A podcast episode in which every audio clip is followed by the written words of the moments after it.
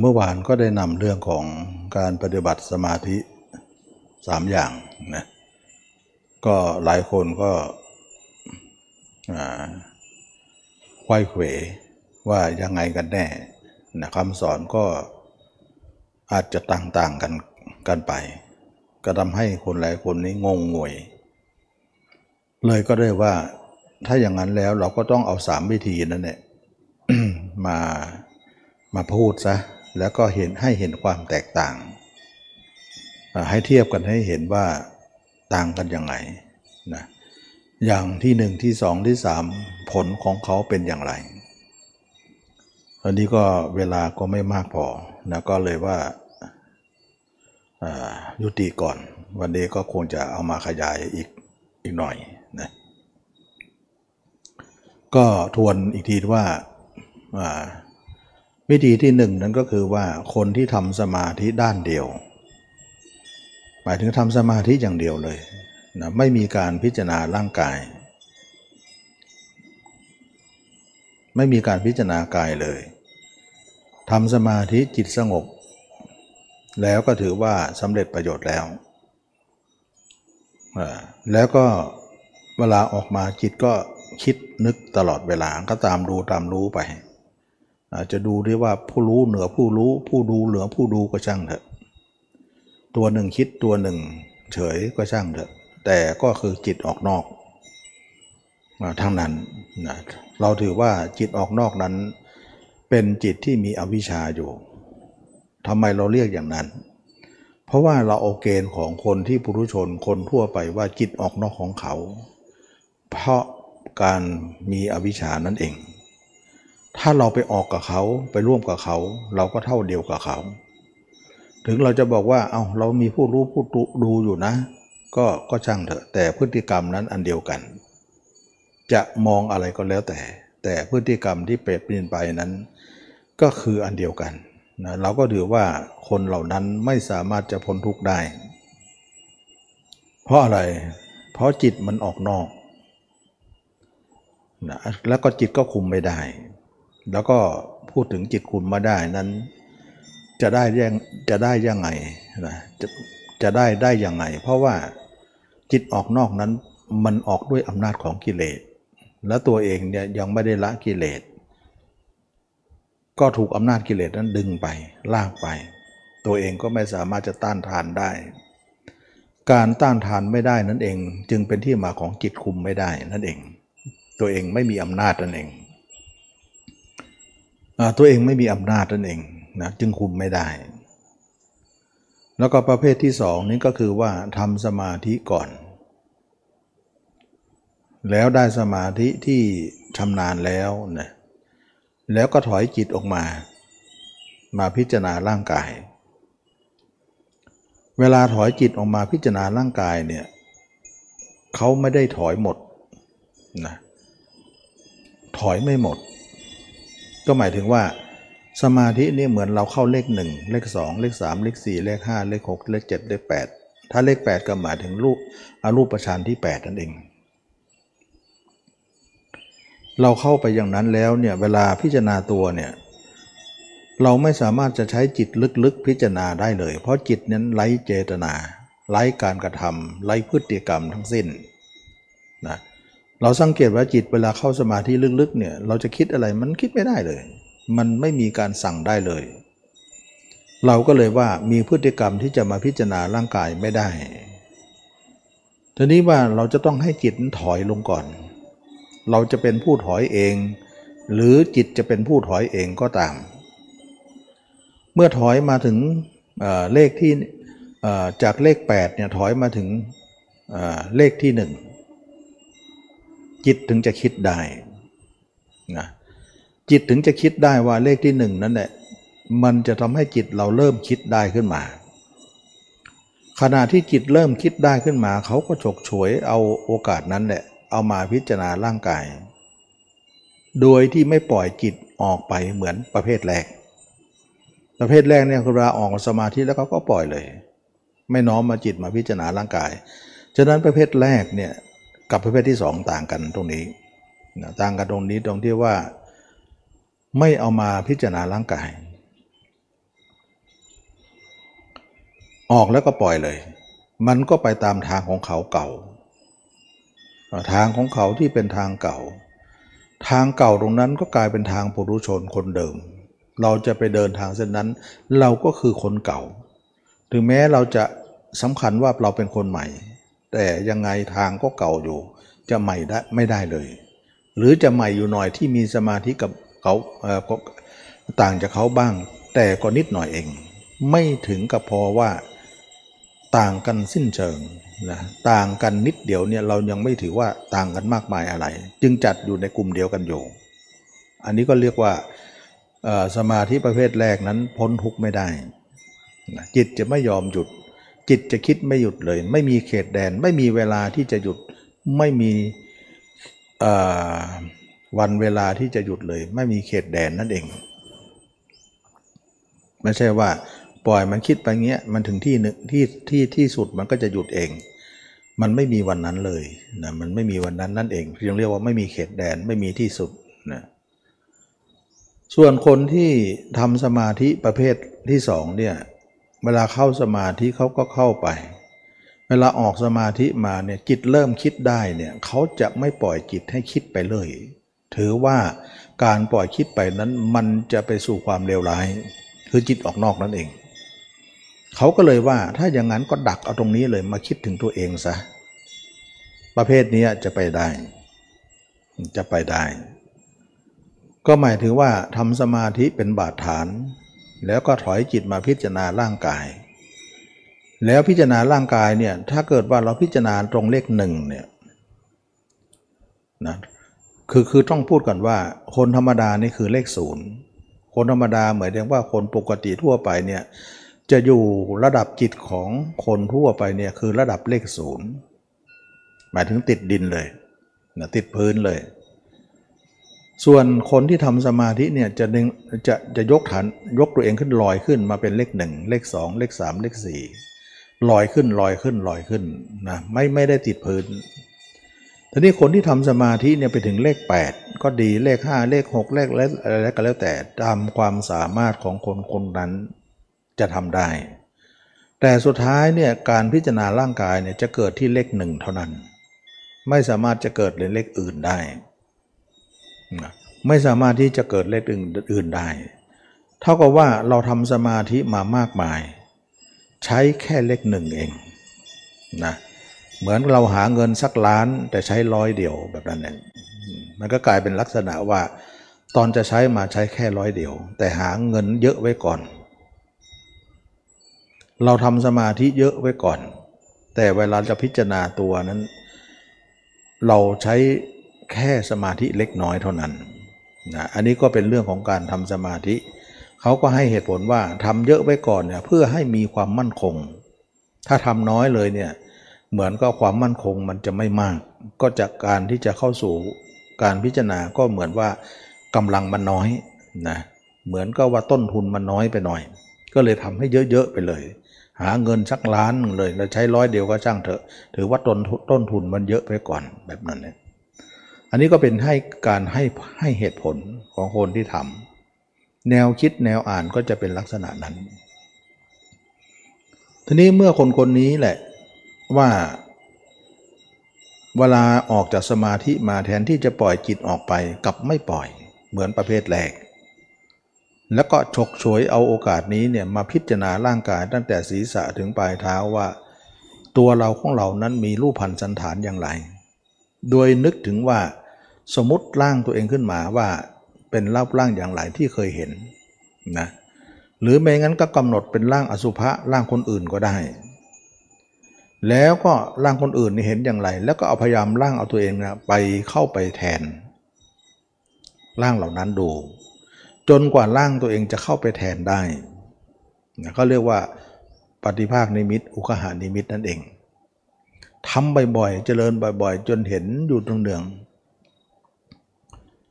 ทีนี้เวลาทำเนี่ยมันนิมิตก็เกิด ปกติแล้วไม่ทำก็เกิดอยู่แล้วนิมิต แต่มันเป็นนิมิตทั่วไปนะซึ่งจิตระดับนี้เนี่ยเป็นนิมิตทั่วไปหมายถึงว่าอย่างไร หมายถึงว่าถ้าเราไม่พิจารณากายเนี่ยนิมิตก็จะเกิดระดับจิตนี้แหละเพราะว่านิมิตเนี่ยจะไม่เกิดจิตระดับสูงขึ้นกว่านี้ ไม่เกิดนะจะเกิดระดับจิตประมาณเลขหนึ่งนี่แหละนะ แล้วปกติมันก็เกิดนิมิตอยู่แล้ว นิมิตคืออะไร นิมิตคือความคิดของจิตนี่แหละ แต่ว่าเราจะเรียกความคิดมันก็ไม่สามารถจะเรียกได้ มันก็ไม่เชิง เพราะอะไรเพราะสมาธิมันค้างอยู่บ้าง แล้วก็ความคิดเนี่ยปนกับสมาธิพูดง่ายๆก็คือความคิดที่ปนกับสมาธิ สมาธิที่ปนกับความคิด ซึ่งมันไม่เหมือนคนปกติทั่วไปเนี่ยเป็นความคิดที่ไม่ปนอะไรเลย เป็นมันเป็นความคิดล้วนๆเขาก็เรียกความคิด แต่อันนี้ความคิดที่มันปนอยู่ด้วยสมาธิ มันก็เลยว่ากึ่งหนึ่งสมาธิกึ่งหนึ่งความคิดเนี่ยมันจะเรียกความคิดก็ไม่เชิง จะว่าจะว่าอะไรอย่างอื่นก็ไม่ใช่จึงเรียกว่านิมิต นิมิตก็คือความคิดของจิตที่ยังมีสมาธิที่ปนอยู่เจืออยู่นั่นเองนะ อันนี้ก็ขอให้เข้าใจอย่างนั้นว่า ปกติระดับนี้เนี่ยจิตเนี่ยจะมีนิมิตทุกคนเนี่ยแต่เป็นนิมิตทั่วไปก็หมายถึงว่าเห็นโน่นเห็นนี่นึกเห็นโน่นเห็นนี่มันนึกของมันเองบ้าง เรานึกบ้าง เราเจตนาอยากรู้บ้าง มันก็จะเห็นขึ้นมา หรือเราไม่เจตนาอยากรู้ มันก็มีภาพของมันอยู่เรื่อยๆนะอันนี้เขาเรียกว่า ก็เหมือนจิตคิดธรรมดาเนี่ยเจตนาคิดบ้าง มันก็คิดในสิ่งที่เจตนา ไม่เจตนามันก็คิดเลื่อยเปื่อยของมัน มันก็เป็นลักษณะคล้ายกันเลย อันเดียวกันก็ว่าได้นะเพียงแต่ว่ามันเป็นลักษณะของความคิดที่เจือด้วยสมาธิ ทีนี้ว่าคนเหล่านี้ก็จะเห็นว่าถ้าเราปล่อยนิมิตเหล่านี้เกิดในจิตเราไปเรื่อยไปเรื่ยมันก็หาที่สุดไม่ได้เหมือนกัน มันก็จะปรากฏโน่นปรากฏนี่ไปไม่ทราบไปเหระไปจริงบ้างไม่จริงบ้าง หลอกบ้าง แท้จริงบ้าง ปนกันไปหมดจะว่าจริงทั้งหมดก็ไม่เชิง เวลาคนที่ทำสมาธินะ่ะยังไม่ค่อยเชื่อนิมิตของตัวเองเท่าไหร่นักนะพระพระกรรมฐานที่ทำสมาธิอย่างนี้เนี่ยบางครั้งเนี่ยเขาก็เฉยใช่ไม่ค่อยสนใจ คิดว่านิมิตก็คือไร้สาระที่มันจริงก็มีไม่จริงก็มี ก็เลยจะให้ความจริงมันทั้งหมดก็ยังไม่ใช่นะเพราะว่าเราไม่ได้ใส่ใจที่จะคิดแต่มันคิดของมันเนี่ยจึงไม่ค่อยใส่ใจ แต่บางครั้งก็ตรงนะบางครั้งก็ตรงที่สิ่งที่คิด บางครั้งก็ไม่ตรงนะแต่บางบางนิมิตเนี่ยเป็นนิมิตที่เราใส่ใจที่จะคิด อยากจะรู้เรื่องนี้ก็เลยอธิษฐานจิตไปนิมิตก็จะปรากฏขึ้นมา อันนั้นค่อนข้างจะจริงขึ้นมา แต่นักปฏิบัติก็ยังไม่ลาใจว่า มันก็ไม่ได้จริงร้อยเปอร์เซ็นทีเดียวนะมันก็ยังว่าเชื่อ เชื่อครึ่งหนึ่ง ไม่เชื่อครึ่งหนึ่ง ก็ลองดูอย่างนั้นก่อน จนกว่าเหตุการณ์นั้นจะประจักษ์จริง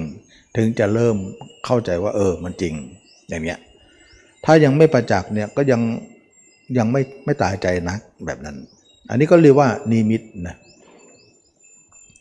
ทีนี้ว่าธรรมดาของจิตเนี่ยมันก็มีเซนส์ของเขา เพราะว่าจิตมันเป็นธาตุรู้ รู้ที่มนุษย์รู้ได้ยากนะมันก็จะรู้ได้ และสามารถจะให้คำตอบได้ เพราะมันเป็นอิทธิของจิตนั่นเองนะฉะนั้นจึงว่าคนที่ทำสมาธิเนี่ยจึงมีอิทธิในจิตหรือเซนนั่นเองของจิตได้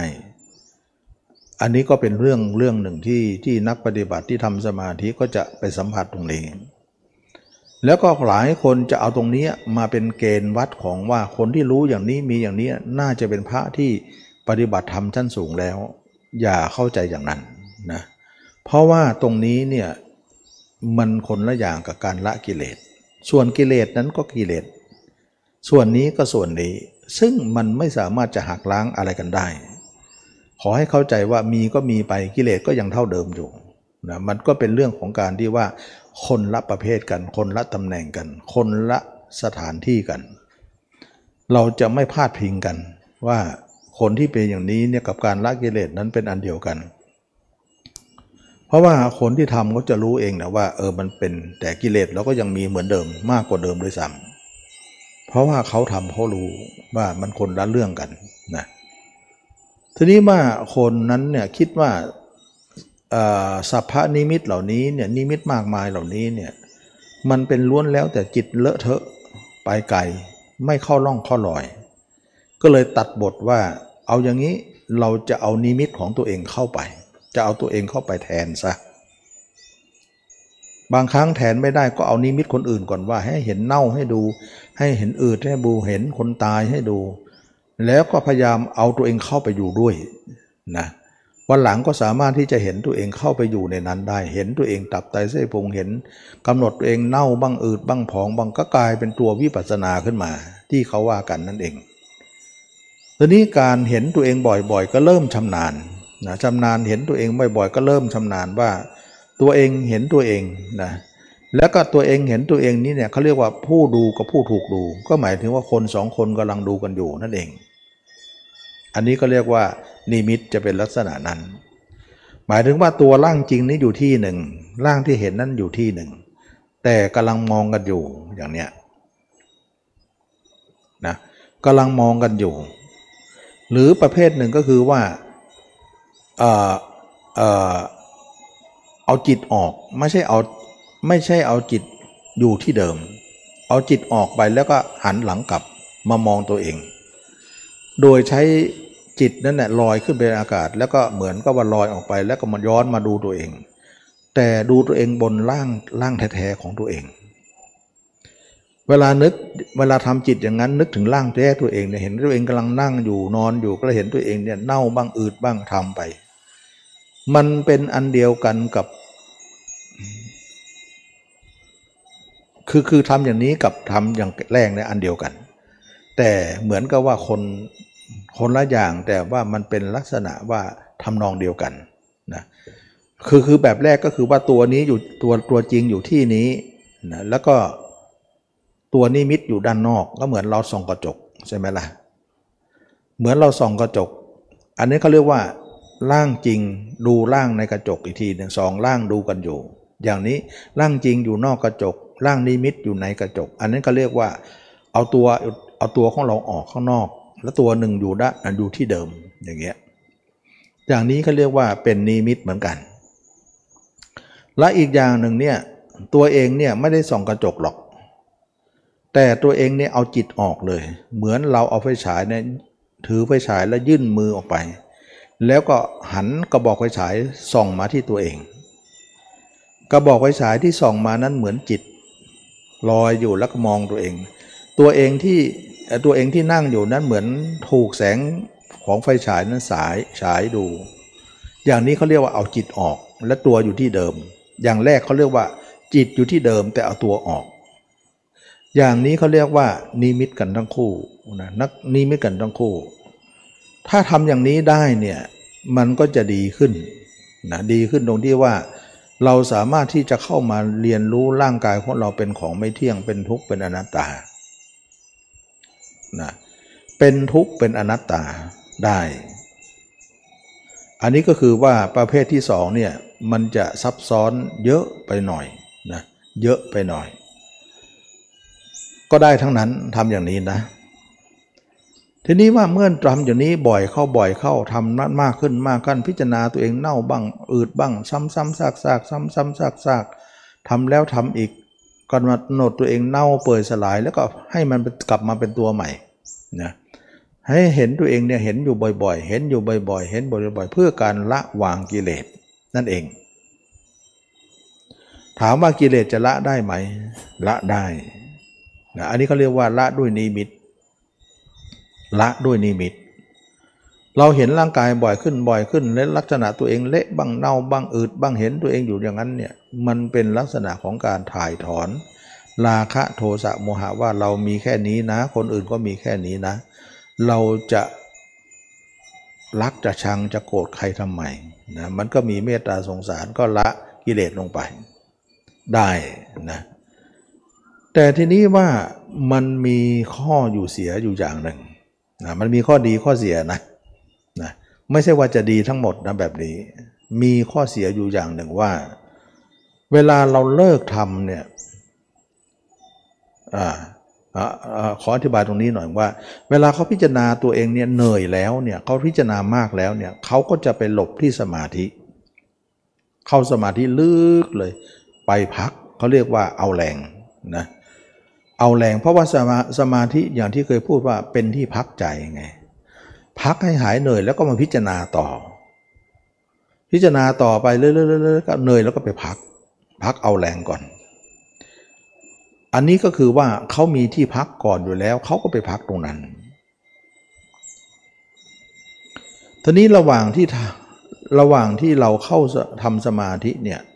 สมมติว่าวันหนึ่ง24 ชั่วโมงนะ วันหนึ่ง 24 ชั่วโมง เราเข้าไปพักเนี่ยสามชั่วโมง สมมตินะ เราไปพักเนี่ยสามชั่วโมง พักหมายถึงเข้าสมาธิลึกกันนะสามชั่วโมงทีนี้เรามาออกมาพิจารณาร่างกายของเราด้วยนิมิตนั้นนะเจ็ดชั่วโมง สมมตินะ ซึ่ง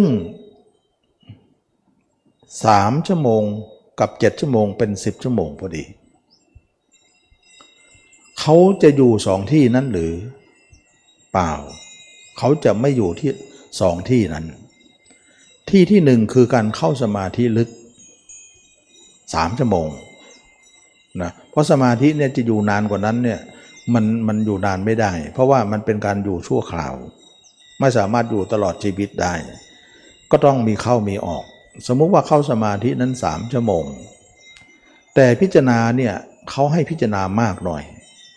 ไม่งั้นจะเรียกว่าติดสมาธิเกินไป ถ้าพิจารณาน้อยเนี่ยเขาเรียกว่าทำสมาธิมากเนี่ยเขาเรียกว่าติดสมาธิมันจะไม่ก้าวหน้า ถ้าเราพิจารณามากเนี่ยถึงจะก้าวหน้า แสดงตัวก้าวหน้าคือการพิจารณา เท่ากับว่าเขาต้องหยุดแค่สามชั่วโมงพอ แล้วก็พิจารณาเจ็ดชั่วโมง ซึ่งมันสองเท่ากว่านั้น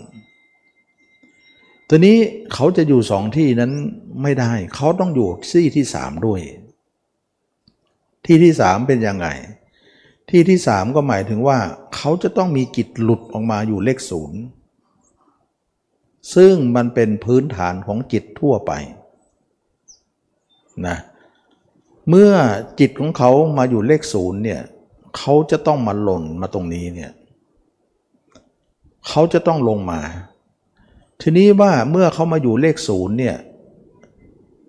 ก็หมายถึงว่าออกออกสมาธิมาออกสมาธิมามาอยู่นิมิตแต่แล้วนิมิตก็หายไปแล้วนะมาอยู่แล้ว เวลาเลิกทำนิมิตก็หายเลย และตอนนี้นิมิตหายกายจริงก็ไม่เห็น สมาธิก็ออกแล้ว เขาก็จะมาอยู่เลขศูนย์ พูดง่ายๆเวลาเข้าเลขเข้าสมาธิเนี่ยเลขสองเลขสามเลขสี่ไปนไหมอ่าเลขสี่ก็เหมือนฌานสี่นั่นเอง แล้วก็เวลาถอยมาก็อยู่เลขหนึ่งเลขหนึ่งก็ไปพิจารณาเป็นนิมิต แล้วออกมาก็ค่อยเข้าไปสองสามสี่เขาอยู่เลขเลขหนึ่งเนี่ยเจ็ดชั่วโมงสองสามสี่เนี่ยสามชั่วโมงเป็นสิบชั่วโมง แล้วเขาก็ถอยมาที่เลขศูนย์อ่า เลขศูนย์เนี่ยสิบสี่ชั่วโมง ซึ่งเลขสี่เลขศูนย์เนี่ยทำไมคนเราจะต้องลงมา เพราะมันเป็นพื้นฐานของจิตทุกประเภทต้องลงมาอยู่ที่นี่ มันจะไม่อยู่ที่อื่นตลอดการได้ ต้องอยู่ที่นี่ ที่นี่คือปกติของจิตของคนมนุษย์ทั่วไป ที่จะต้องเป็นเครื่องอาศัยการอยู่ ถามว่าตรงเลขศูนย์นี้เป็นพื้นดิน ที่ทุกคนเนี่ยจะมีตึกรามบ้านช่องจะเป็นผู้มีคฤหาสน์ใหญ่โตจะเป็นกระต๊อบ หรือจะเป็นคนเล่ร่อนยังไงก็ลงมาที่พื้นดินกันทุกคนเลย เขาจะไม่อยู่บ้านตลอดชีวิตหรอก เขาจะอยู่บนพื้นดิน กลายว่าพื้นดินคือพื้นฐานของชีวิต โดยมาก ส่วนบ้านห้องห้องบ้านช่องห้องหอหรือตึกรามบ้านช่องหรือว่าเครือหาดหรือที่สูงกว่านั้นเนี่ยมันเป็นการขึ้นไปอยู่ชั่วครั้งชั่วข่าวเท่านั้น ฉะนั้นชีวิตมนุษย์เราเนี่ยเป็นชีวิตติดพื้นดินมากที่สุด ก็คืออยู่พื้นดิน ถึงจะแม้ว่าพื้นดินนั้นจะเทปูนเทคอนกรีตยังไงก็ถือว่าเป็นพื้นนะเพราะมันเป็นพื้นฐานของชีวิตที่เราจะต้องสัญจรวันวันหนึ่งอยู่พื้นดินมากที่สุดเลย มากกว่าสิ่งอื่นด้วย นี่คือหมายถึงว่าคนเราเนี่ยชีวิตคือพื้นฐาน ส่วนการจะเข้าสมาธินั้นเป็นการเข้าชั่วข่าว ส่วนการพิจารณานิมิตนั้นก็เป็นการทำชั่วข่าว ซึ่งนิมิตนั้นเจ็ดชั่วโมง เข้าสมาธิสามชั่วโมง เรายกให้ 10 ชั่วโมง แต่เราจะต้องมาติดดินเนี่ย 14 ชั่วโมง ระหว่างจิตเราหล่นมาที่เลขศูนย์นั้น ถามว่าจิตของคนที่ทำประเภทนี้จะอยู่ยังไง อยู่ยากมากเลยนะเพราะว่าตอนนี้สมาธิก็ออกแล้ว นิมิตก็ไม่ได้ทำแล้ว เพราะนิมิตเนี่ยทำได้ตลอดก็ไม่ได้ มันทำได้ชั่วขณะนิสมาธิก็เข้าได้ชั่วขณะนะฉะนั้นตัวเองอยู่เลขศูนย์ปุ๊บเนี่ยมันก็ทำให้ตัวเองเนี่ยแปรปรวน นี่คือปัญหาคือการแปรปรวน แปรปรวนทำให้จิตของคนนั้นเนี่ยอยู่ยาก เมื่ออยู่ยากปุ๊บจิตก็จะไหลไปทางที่เดิมของเราที่เคยเป็น ก็คือไหลไปหาผู้อื่น อันนี้คือปัญหาเลยนะปัญหามันคืออยู่ตรงนี้ว่า คนคนนั้นเนี่ยกลายเป็นว่าเข้าสมาธิสามชั่วโมง พิจารณาตัวเจ็ดชั่วโมง แต่ออกไป 14 ชั่วโมง 10 ชั่วโมงเนี่ยสมาธิกับนิมิต 10 ชั่วโมงเนี่ยรวมกันว่าจิตไม่ออกนอก แต่ 10 ชั่วโมงนี้ออกนอกเออ14 ชั่วโมงออกนอกฉะนั้น 14 สู้กับ 10เนี่ยใครจะแรงกว่ากันนะมันต้องคิดอย่างนี้ 14 ชั่วโมงเนี่ยน้ำหนักมัน 14 นะ อันนั้น 10ชั่วโมงรวมกันแล้วได้ 10ชั่วโมงเอง ยังไงยังไง 14 ก็มีน้ำหนัก เมื่อมีน้ำหนักมากกว่าต่อวันวันหนึ่งเนี่ยก็ย่อมฉุดจิตของคนนั้นไหลลงข้างล่าง เพราะความหนักอันนั้น นี่คือการทำสมาธินำหน้าพิจารณาตามหลัง และปกติแล้วเวลาจิตอยู่ปกติมา 14 ชั่วโมงนี้ มันจะอยู่ยากมาก ปัญหาก็คือจิตออก ฉะนั้นการจิตออกของคนนี้มีอยู่ เพราะคนเราเนี่ยเกลียดรังเกียจจิตออกมากว่าไม่ชอบมันมันวุ่นวาย แต่คนนี้ยังไงก็ต้องเจอว่าจิตออก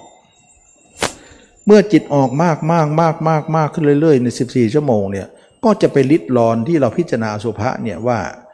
ตอนนั้นพิจารณาอสุภะเนี่ยกิเลสเราลดลงไป เช่นว่ากิเลสกามนะเพราะเราพิจารณานิมิตเนี่ยว่า คนเราไม่เที่ยงเป็นทุกข์เป็นอนัตตา กิเลสกามเราลดไปเจ็ดชั่วโมงนะเจ็ดชั่วโมงนั้นลดไปหมดเลย แต่เวลาออกมาเนี่ยเราเริ่มจะไปคิดถึงกาม 14 ชั่วโมง ไอ้ลดลง 7 แต่เพิ่ม 14 กลายว่ามันไม่ค่อยลดนั่นสินะเหมือนกับว่าเป็นอย่างนั้นไปซะนี่คือปัญหาว่าคนที่มองเหตุการณ์ว่า เราลดกามไปเจ็ด แต่ไปเพิ่มอีก 14 มันสองเท่า ปรากฏว่ากามก็เกิดขึ้นมาเหมือนเดิม ลบลาอสุภะนั้นด้อยลงไป หายลงไป ฉะนั้นอสุภะที่เราพิจารณาเจ็ดชั่วโมงนั้นแทบจะไม่มีผล เพราะกามมันจะเกิดเข้าไปไปล้างซะเดี๋ยวอสุภะล้างกามออก เดี๋ยวกามล้างอสุภะออกเนี่ยมันเป็นลักษณะมันเดี๋ยวมือเราเลอะไปล้างออก เดี๋ยวมือเราไปเลอะอีกแล้ว มันเป็นลักษณะที่ไม่มีระเบียบนะไม่มีระเบียบนะอุตส่าห์ล้างตัวสะอาดแล้วแล้วก็ไปไปเปิดเปื้อนใหม่ อันนี้คือปัญหาของคนที่ทำวิธีนี้ก็จะเกิดปัญหานี้ ว่าเวลาจิตตัวเองหล่นเลขศูนย์เนี่ยมันเอายาก ถ้างั้นตัวเองเห็นว่าหล่นไปแล้วมันมันทุกข์มากมันยากมากเนี่ยตัวเองก็ต้องหิ้วขึ้นมานิดหนึ่งนะหิ้วขึ้นมานิดหนึ่ง เพื่อจะไม่เสียอะไรทั้งหมด ก็เป็นที่มาของการเห็นเกิดดับนี่เอง ถ้าหิ้วขึ้นมาทั้งหมดนะถ้าไม่หิ้วเนี่ยไปตรงๆเลยนะถ้าหิ้วขึ้นมาเนี่ยหิ้วขึ้นมาเนี่ยหิ้วขึ้นมาประมาณ 50%เแล้วก็อีก 50เนี่ยปล่อยคิดไป ก็เหมือนว่าจิตหนึ่งนิ่ง จิตหนึ่งคิด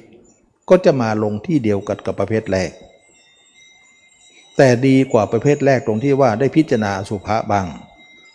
ก็ทำให้การไปของจิตลดลงกว่าคนประเภทแรกนะด้วยอสุภะที่พิจารณาถึงแม้ว่าอสุภะที่พิจารณานั้นจะเป็นตัวทำให้กามเราอ่อนลงไปได้บ้าง ถึงจะเพิ่มขึ้นมาหน่อย แต่ก็ยังดีกว่าประเภทแรก ประเภทแรกไม่มีการสัมผัสเรื่องอสุภะเลย นั่นเป็นการไปอย่างเต็มๆของกิเลสกามเลย แต่ประเภทที่ว่าสมาธิแล้วมาพิจารณาร่างกายนั้น เขาจะไปแต่เขาไปเขายำยับยั้งชั่งใจอยู่ เพราะอะไรอะไรอสุภะของเขาเขาก็เจริญมามากพอ แล้วกามเขาก็ยังพอมีอยู่ มันก็เลยทำให้การไปนั้นดูเหมือนว่าไม่รุนแรงเหมือนประเภทแรกเบาหน่อยนะ แต่ก็มีอยู่ ก็มีอยู่ อันนี้ก็เป็นเรื่องของว่า ประเภทนี้เนี่ยมันจะเป็นลักษณะนี้ ทีนี้คนคนนั้นก็บอกว่า เอาละเราเข้าสมาธิสามชั่วโมง พิจารณาเจ็ดชั่วโมง เข้าสมาธิเนี่ยเป็นที่พักสามชั่วโมง พิจารณาอสุภะเจ็ดชั่วโมงเนี่ยเพื่อจะเอากามออก แต่บัดนี้เราหล่นไปเลขศูนย์เนี่ยสิบสี่ชั่วโมง เราก็เลยหิ้วจิตขึ้นมาหน่อยหนึ่งเพื่อให้จิตนั้นไม่ไปเกินไป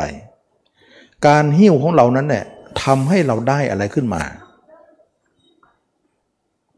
จาก 14 ชั่วโมงเนี่ยแทนที่จะเสีย 14 ชั่วโมง เราก็เสียไปครึ่งหนึ่งนะครึ่งหนึ่ง เพราะอะไร เพราะมันออก 50เราก็หิ้วไว้ 50 มันก็เลยเสียไป 7 ชั่วโมงเอง14 ชั่วโมงได้ได้ 7 ชั่วโมง เสียไป 7 ชั่วโมง 7 ชั่วโมงนั้น เป็นกามและเจ็ดชั่วโมงนั้นเป็นอสุภะที่เราพิจารณานั้น มันพอก้อมแก้มกันไปได้นะมันพอก้อมแก้มว่า เวลาคิดถึงกามก็เจ็ดชั่วโมง เวลาคิดถึงอสุภะก็เจ็ดชั่วโมง มันจังตึงๆกันอยู่ อันนี้ก็เป็นเรื่องของการที่ว่า คนนั้นพยายามหิ้วจิตแต่มันเหนื่อยนะ การหิ้วเนี่ยเหมือนกับเราหิ้วของไปเนี่ย ไปเดินไปไหนก็หิ้วหิ้วหิ้วแล้วไปถึงวางตรงไหนก็ไม่ค่อยวางอะ มันก็เหมือนน้ำหนักมันมันติดมืออยู่ เราไม่รู้จักวาง เพราะไม่หิ้วก็จะหล่นตัวเองก็ต้องหิ้วไป มันเหมือนคนที่ไม่หิ้วเนี่ยมันมันสบายกว่าเยอะมันมันคล่องมือกว่า แต่ตัวเองต้องทำเพราะไม่หิ้วเห็นโทษต่อการที่จะหล่นไป วิธีนี้มันมันซับซ้อนจะมาถึงไม่อยากจะให้สอนไปผีวิธีนี้ ไม่อยากจะไม่อยากจะให้มาทางนี้นะก็เลยว่า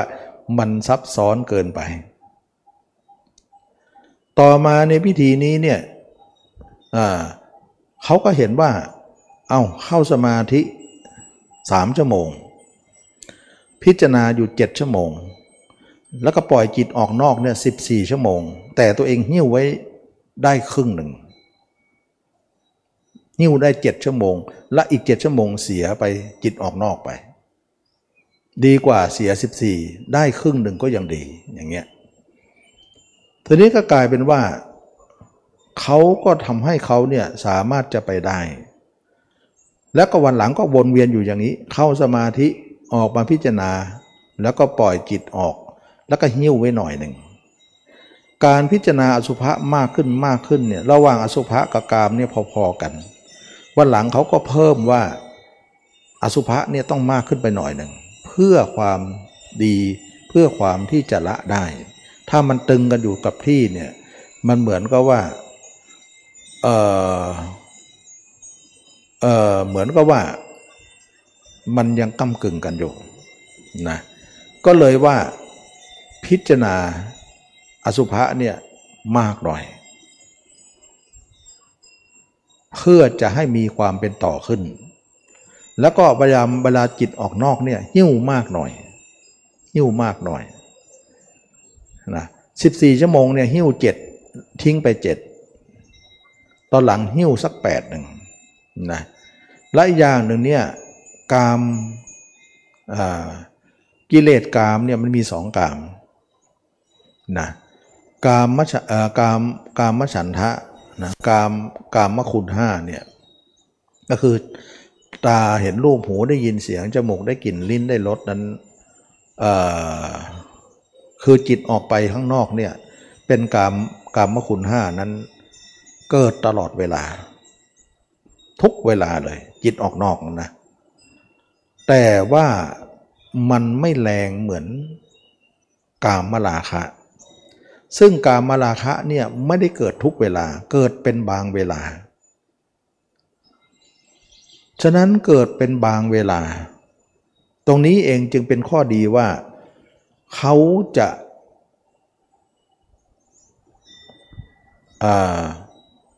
เขาจะละกามมาราคะได้ ตรงที่ว่ากามมาราคะเนี่ยไม่มีใครเกิดทุกเวลาหรอกกามาราคะหมายถึงหญิงชายนะจะเกิดเป็นบางเวลา บางเวลา บางเวลา แต่กามคุณห้านี่เกิดทุกเวลาเลยนะ ตาเห็นรูปไปแล้ว หูได้ยินเสียงไปแล้ว จมูกได้กลิ่นมันไปแบบไม่ใช่หญิงชายนะไปดูหนังฟังเพลงเห็นนู่นเห็นนี่ไปเลย อันนั้นมันไปทุกเวลา ฉะนั้นมันมีสองกามกามกามมาลาคะกับกามกามมคุณห้าเนี่ยนะมันปนกันอยู่ทำให้อยู่ฝ่าย 14 ชั่วโมงนี้ แต่ทีนี้ว่า 14 ชั่วโมงเนี่ยถ้าเรามามาเฉลี่ยแล้วเนี่ยมันจะเกิดกามมาลาคะเท่าไหร่นะฝ่ายจิตออกนอกเนี่ยเกิดกามมาลาคะเท่าไหร่ แล้วก็เกิดกามมคุณเท่าไหร่ ก็ได้ผลว่าถ้า 14 ชั่วโมงเนี่ยเกิดการมลาคะเนี่ยน่าจะประมาณ 4 ชั่วโมง ส่วน 10 ชั่วโมงนั้นจะเป็นกามมคุณห้าไปนะอันนี้เราเราประมาณนั้นนะประมาณว่าคนเราคิดถึงกามมลาคะเนี่ยประมาณ 4 ชั่วโมง ส่วน 10 ชั่วโมงนั้นจะเป็นกามมคุณห้าแต่มันอยู่กลุ่มเดียวกันไงกลุ่มเดียวกันว่า เอา10ชั่วโมงเนี่ยคิดกามเท่าไหร่ อาจจะ4ชั่วโมงหรือ3ชั่วโมงหรือ2ชั่วโมงนะมันไม่ได้คิดประจำหรอก แต่การมคุณห้านั่นน่ะมันคิดทั้งวันเลย คิดตลอด ฉะนั้นตรงนี้เองจึงเป็นว่าส่วนแบ่งตรงนี้เนี่ยทำให้เราเห็นว่า 14 ชั่วโมงเนี่ยเราพิจารณาร่างพิษเราเกิดกามเนี่ยสามชั่วโมงบ้างสองชั่วโมงบ้างสี่ชั่วโมงบ้าง แล้วแต่ใครจะมากจะน้อย ส่วน 10 ชั่วโมงนั้นเป็นกามคุณห้าเมื่อเป็นอย่างนี้แล้วเนี่ยคนคนนั้นเนี่ยเวลาไปพิจารณานิมิตเห็นตัวเองเป็นอสุภะนั้นน่ะตัวเองพิจารณาถึง 7 ชั่วโมง ซึ่งมันเพียงพอสำหรับจะมาฆ่ากาม4ชั่วโมงนี้ได้เข้าใจไหมเพราะอสุภะเนี่ยฆ่ากามมลาคะโดยตรง แต่ฆ่ากามมคุณห้าไม่ค่อยได้ นะมันเป็นอย่างนั้นเข้าใจไหมว่า อสุภะเนี่ยมันฆ่ากามมลาคะได้ ก็เลยมาว่าอะไรสิบสี่ชั่วโมงเนี่ยการมาราคาเกิดเท่าไหร่สี่ชั่วโมงเอาเอาเจ็ดชั่วโมงมาฆ่าเนี่ยพอได้โยมส่วนสิบชั่วโมงนั้นเป็นการมคุณห้านั้น อสุภะเนี่ยมันมันมันมันมันไม่ค่อยไปล้าง มันล้างได้น้อย เพราะว่าการมาราคะเนี่ยมันล้างได้ แต่การมคุณห้าเนี่ยมันเป็นจิตไปข้างนอกเนี่ยมันข้อแก้เขาไม่ได้ แก้เขาได้บ้างระดับหนึ่งนะทำให้คนเหล่านี้เนี่ยสามารถที่จะพ้นทุกข์ได้ก็กลายเป็นว่ามีผลนะมีผลเหมือนกันทีนี้ว่าเราเฉลี่ยแล้วก็คือว่าเข้าสมาธิสามชั่วโมง เอามาพิจารณาร่างกายเนี่ยเป็นนิมิตอยู่ เจ็ดชั่วโมง เป็นสิบชั่วโมงแล้ว แล้วก็สิบสี่ชั่วโมงเนี่ยจิตออกนอก แต่ออกนอกเนี่ยมีกามและก็กามคุณห้ากามมาราคะกับกามบุญห้ากามมาราคะประมาณ3ชั่วโมงหรือ4ชั่วโมงอาตีไป4ชั่วโมงก็แล้วกันนะเยอะแล้วนะคนเราเนี่ยคิด4ชั่วโมงนี่เยอะนะคิดกามเนี่ยแต่กามคุณห้าเนี่ยคิด10ชั่วโมงเลย อันนี้แน่นอนอยู่แล้ว เยอะ เยอะอยู่แล้วทุกคนคิดกามมคุณห้า เยอะ ฉะนั้นเวลาเราพิจารณาสุภาษเจ็ดชั่วโมงเนี่ยมาฆ่ากามมาลาคะสี่ชั่วโมงได้ แล้วก็สิบชั่วโมงนั้นกรรมคุณห้าค่าไม่ค่อยได้เท่าไหร่ เท่ากับว่าคนเหล่านี้ทำแล้วเนี่ยสามารถจะมีจิตออกนอกได้ แต่ออกน้อยหน่อย ไม่เหมือนคนประเภทแรกที่ไม่พิจารณาร่างกาย เมื่อทำไปทำไปมากขึ้นมากขึ้นมากขึ้นทำพิธีนี้อยู่ตลอดเวลาเนี่ยเขาใช้นิมิตหมดเลย เขาใช้นิมิตหมดเลย ไม่ใช่ร่างจริงกายว่านิมิตนั้นทำบ่อยๆบ่อยๆกลายเป็นสัญญา สัญญานั้นแหละจะฝังใจเขาอยู่ เหมือนเรามีสัญญาเราของเราที่ฝังใจเราเหมือนกัน เช่นว่าเราเคยเราเคยอยู่โลก เราเคยจำใครไว้ จำกามของใครไว้ แล้วเราก็จำกามเขาเขาอยู่เรื่อยๆ แล้วก็เอาสัญญานั้นมาคิด เขาเรียกว่ากามสัญญา แล้วก็กิเลสเราก็เกิด ฉะนั้นสิ่งใดที่เราพบเจอมากๆ สิ่งนั้นจะเป็นสัญญา แต่สัญญาฝ่ายโลกก็หมายถึงว่าเราจำใครต่อใครโลกพระพั่วไปเนี่ยเอามาคิด เขาเรียกว่าสัญญาทางโลก ก็คิดแล้วก็จะเกิดกิเลส แต่ถ้าท่านเอานิมิตเหล่านั้นมาเป็นแผนพิจารณาซ้ำๆซากๆเนี่ย มันก็กลายเป็นสัญญาฝ่ายธรรมได้ เมื่อสัญญาฝ่ายธรรมนั้นมากขึ้นมากขึ้นกระท่วมท้นจิตใจของท่าน ว่าเมื่อไหร่ก็สัญญาเนี่ยเกิดขึ้นเรื่อยเกิดขึ้นเรื่อยเพราะท่านทำประจำเห็นตัวเองเน่าบ้างเปิดปืดบ้างแต่เป็นเป็นนิมิตนะแต่ท่านไม่ได้เน้นเห็นร่างจริง มันเป็นนิมิตอย่างเดียว ก็เลยว่าท่านมีสัญญาเหล่านี้มากกว่าสัญญากามที่ที่จำเข้ามา จำคนอื่นมาเป็นสัญญากาม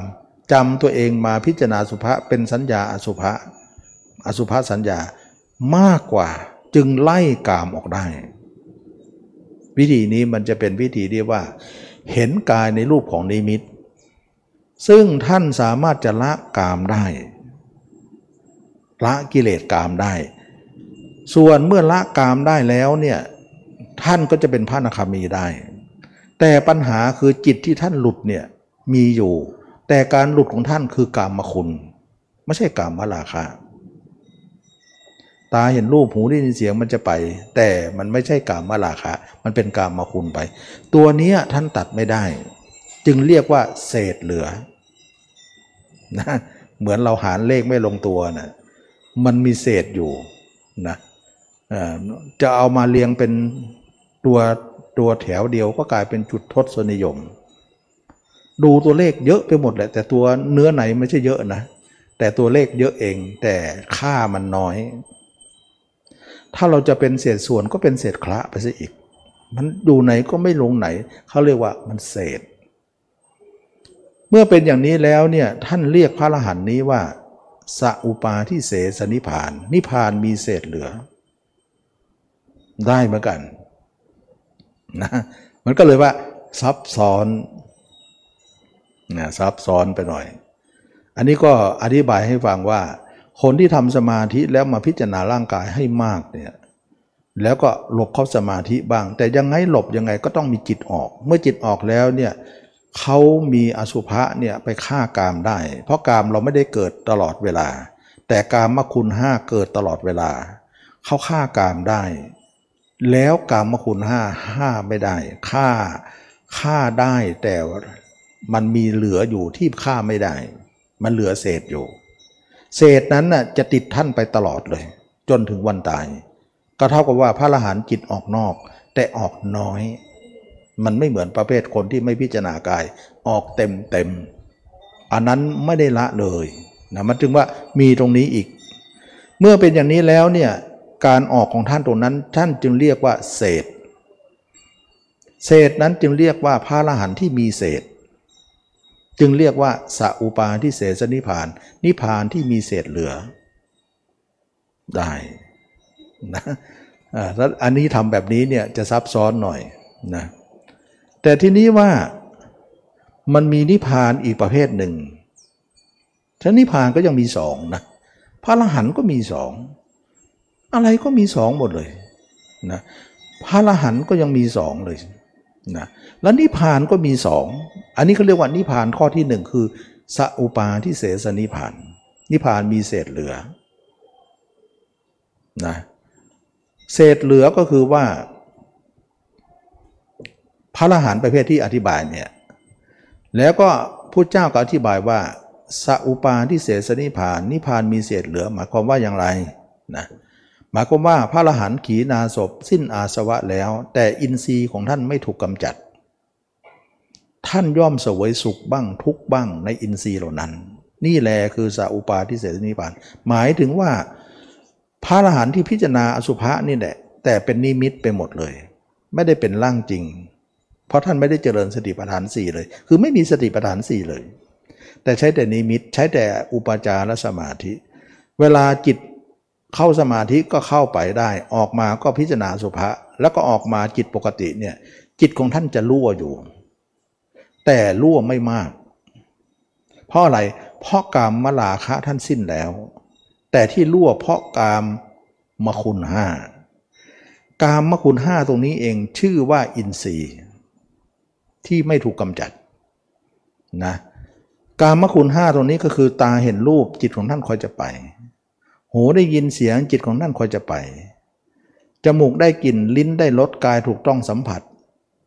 จิตของท่านคอยจะไป ไปห้าประตูนี้ ฉะนั้นตาของท่านมีอยู่ ท่านจึงสัมผัสด้วยตานั้นทำให้จิตของท่านเนี้ยหวั่นไหวกับตานั้น พอสมควรแต่ไม่มากนัก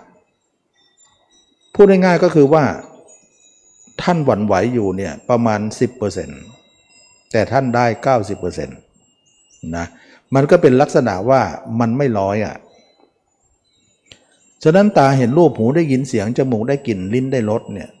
กายถูกต้องสัมผัสเนี่ยท่านจะมีการกระเพื่อมของจิตอยู่อย่างนั้น 10%ส่วน 90 นั้นท่านนิ่งได้ ซึ่งทำให้น้ำหนักของการนิ่งมากกว่า 10%นั้นก็เหมือนรบกวน เท่านั้นเองเป็นของรบกวน แต่ก็เป็นเศษเหลือ เศษเหลือของท่านฉะนั้นท่านกับผู้เจ้ากล่าวว่า พระอรหันต์สุสอุปาทิเสสนิพานนั้นคือประเภทที่ว่ามีเศษเหลือหมายถึงอินทรีย์ของท่านไม่ถูกกำจัด ตาหูจมูกลิ้นกายใจย่อมยินดีอยู่เมื่อใดท่านมีชีวิตอยู่ตาของท่านหูของท่านจมูกลิ้นกายของท่านก็ยังมีอยู่ การสัมผัสสิ่งนี้ก็จะมีอยู่ เรียกว่าพระอรหันต์จิตรั่ว แต่รั่วน้อย แต่นิ่งมากกว่า ท่านจึงไม่เสื่อมนะมันเหมือนกับว่านิ่งถึง 90%กามราคะสิ้นแล้ว เพราะนิมิตนั่นแหละสิ้นเพราะนิมิตนะสิ้นเพราะนิมิต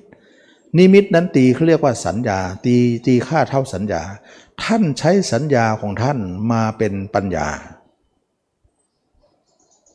คือคือเวลาพิจารณาร่างกายเนี่ยเป็นนิมิตนั่นแหละเมื่อนิมิตเวลาออกสมาธิ สมาธิมานิมิตก็หายไป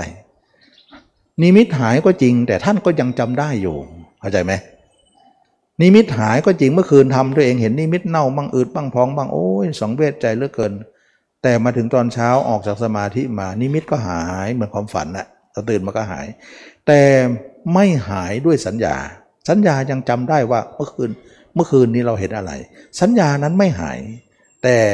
นิมิตจริงหาย เหลือแต่สัญญา และเอาสัญญาเหล่านั้นนะมาคุกุนอยู่ในใจของท่านมากๆก็เลยไล่กามออกได้ กามสัญญาก็อยู่ไม่ได้ เหมือนกับว่า อสุภาสัญญาไปไล่ออกซะท่านบรรลุด้วยสัญญา เอาสัญญามาเป็นปัญญาและบรรลุด้วยสัญญานั้น ไม่เป็นญาณไม่เป็นญาณเพราะเอาสัญญามาบรรลุ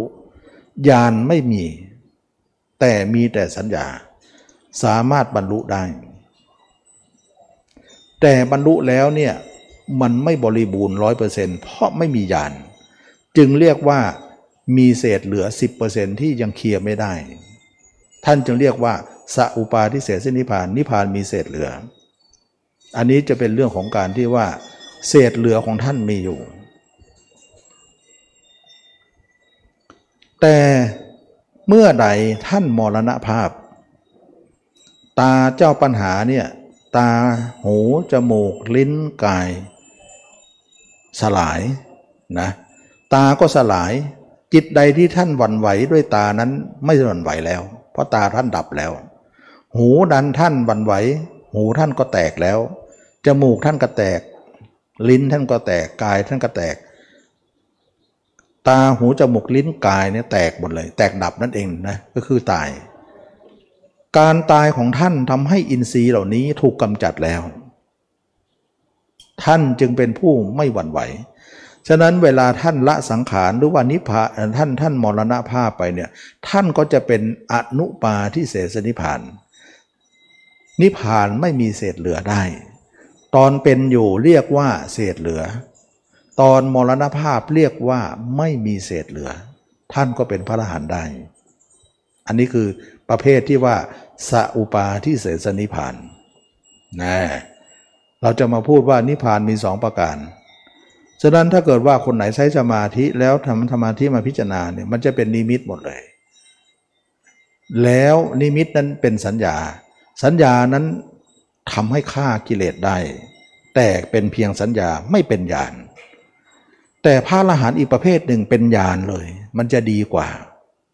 เราจะอธิบายต่อไปนะคือพระอรหันต์ประเภทหนึ่งเนี่ยมีญาณทัศนะ ซึ่งจะสมบูรณ์ร้อยเปอร์เซ็นต์เลย จะเป็นอนุปาตั้งแต่ไม่ตายเลย มันมีอยู่ มันมีอยู่ท่านทำอย่างไร ท่านทำก็หมายถึงว่า ท่านบาง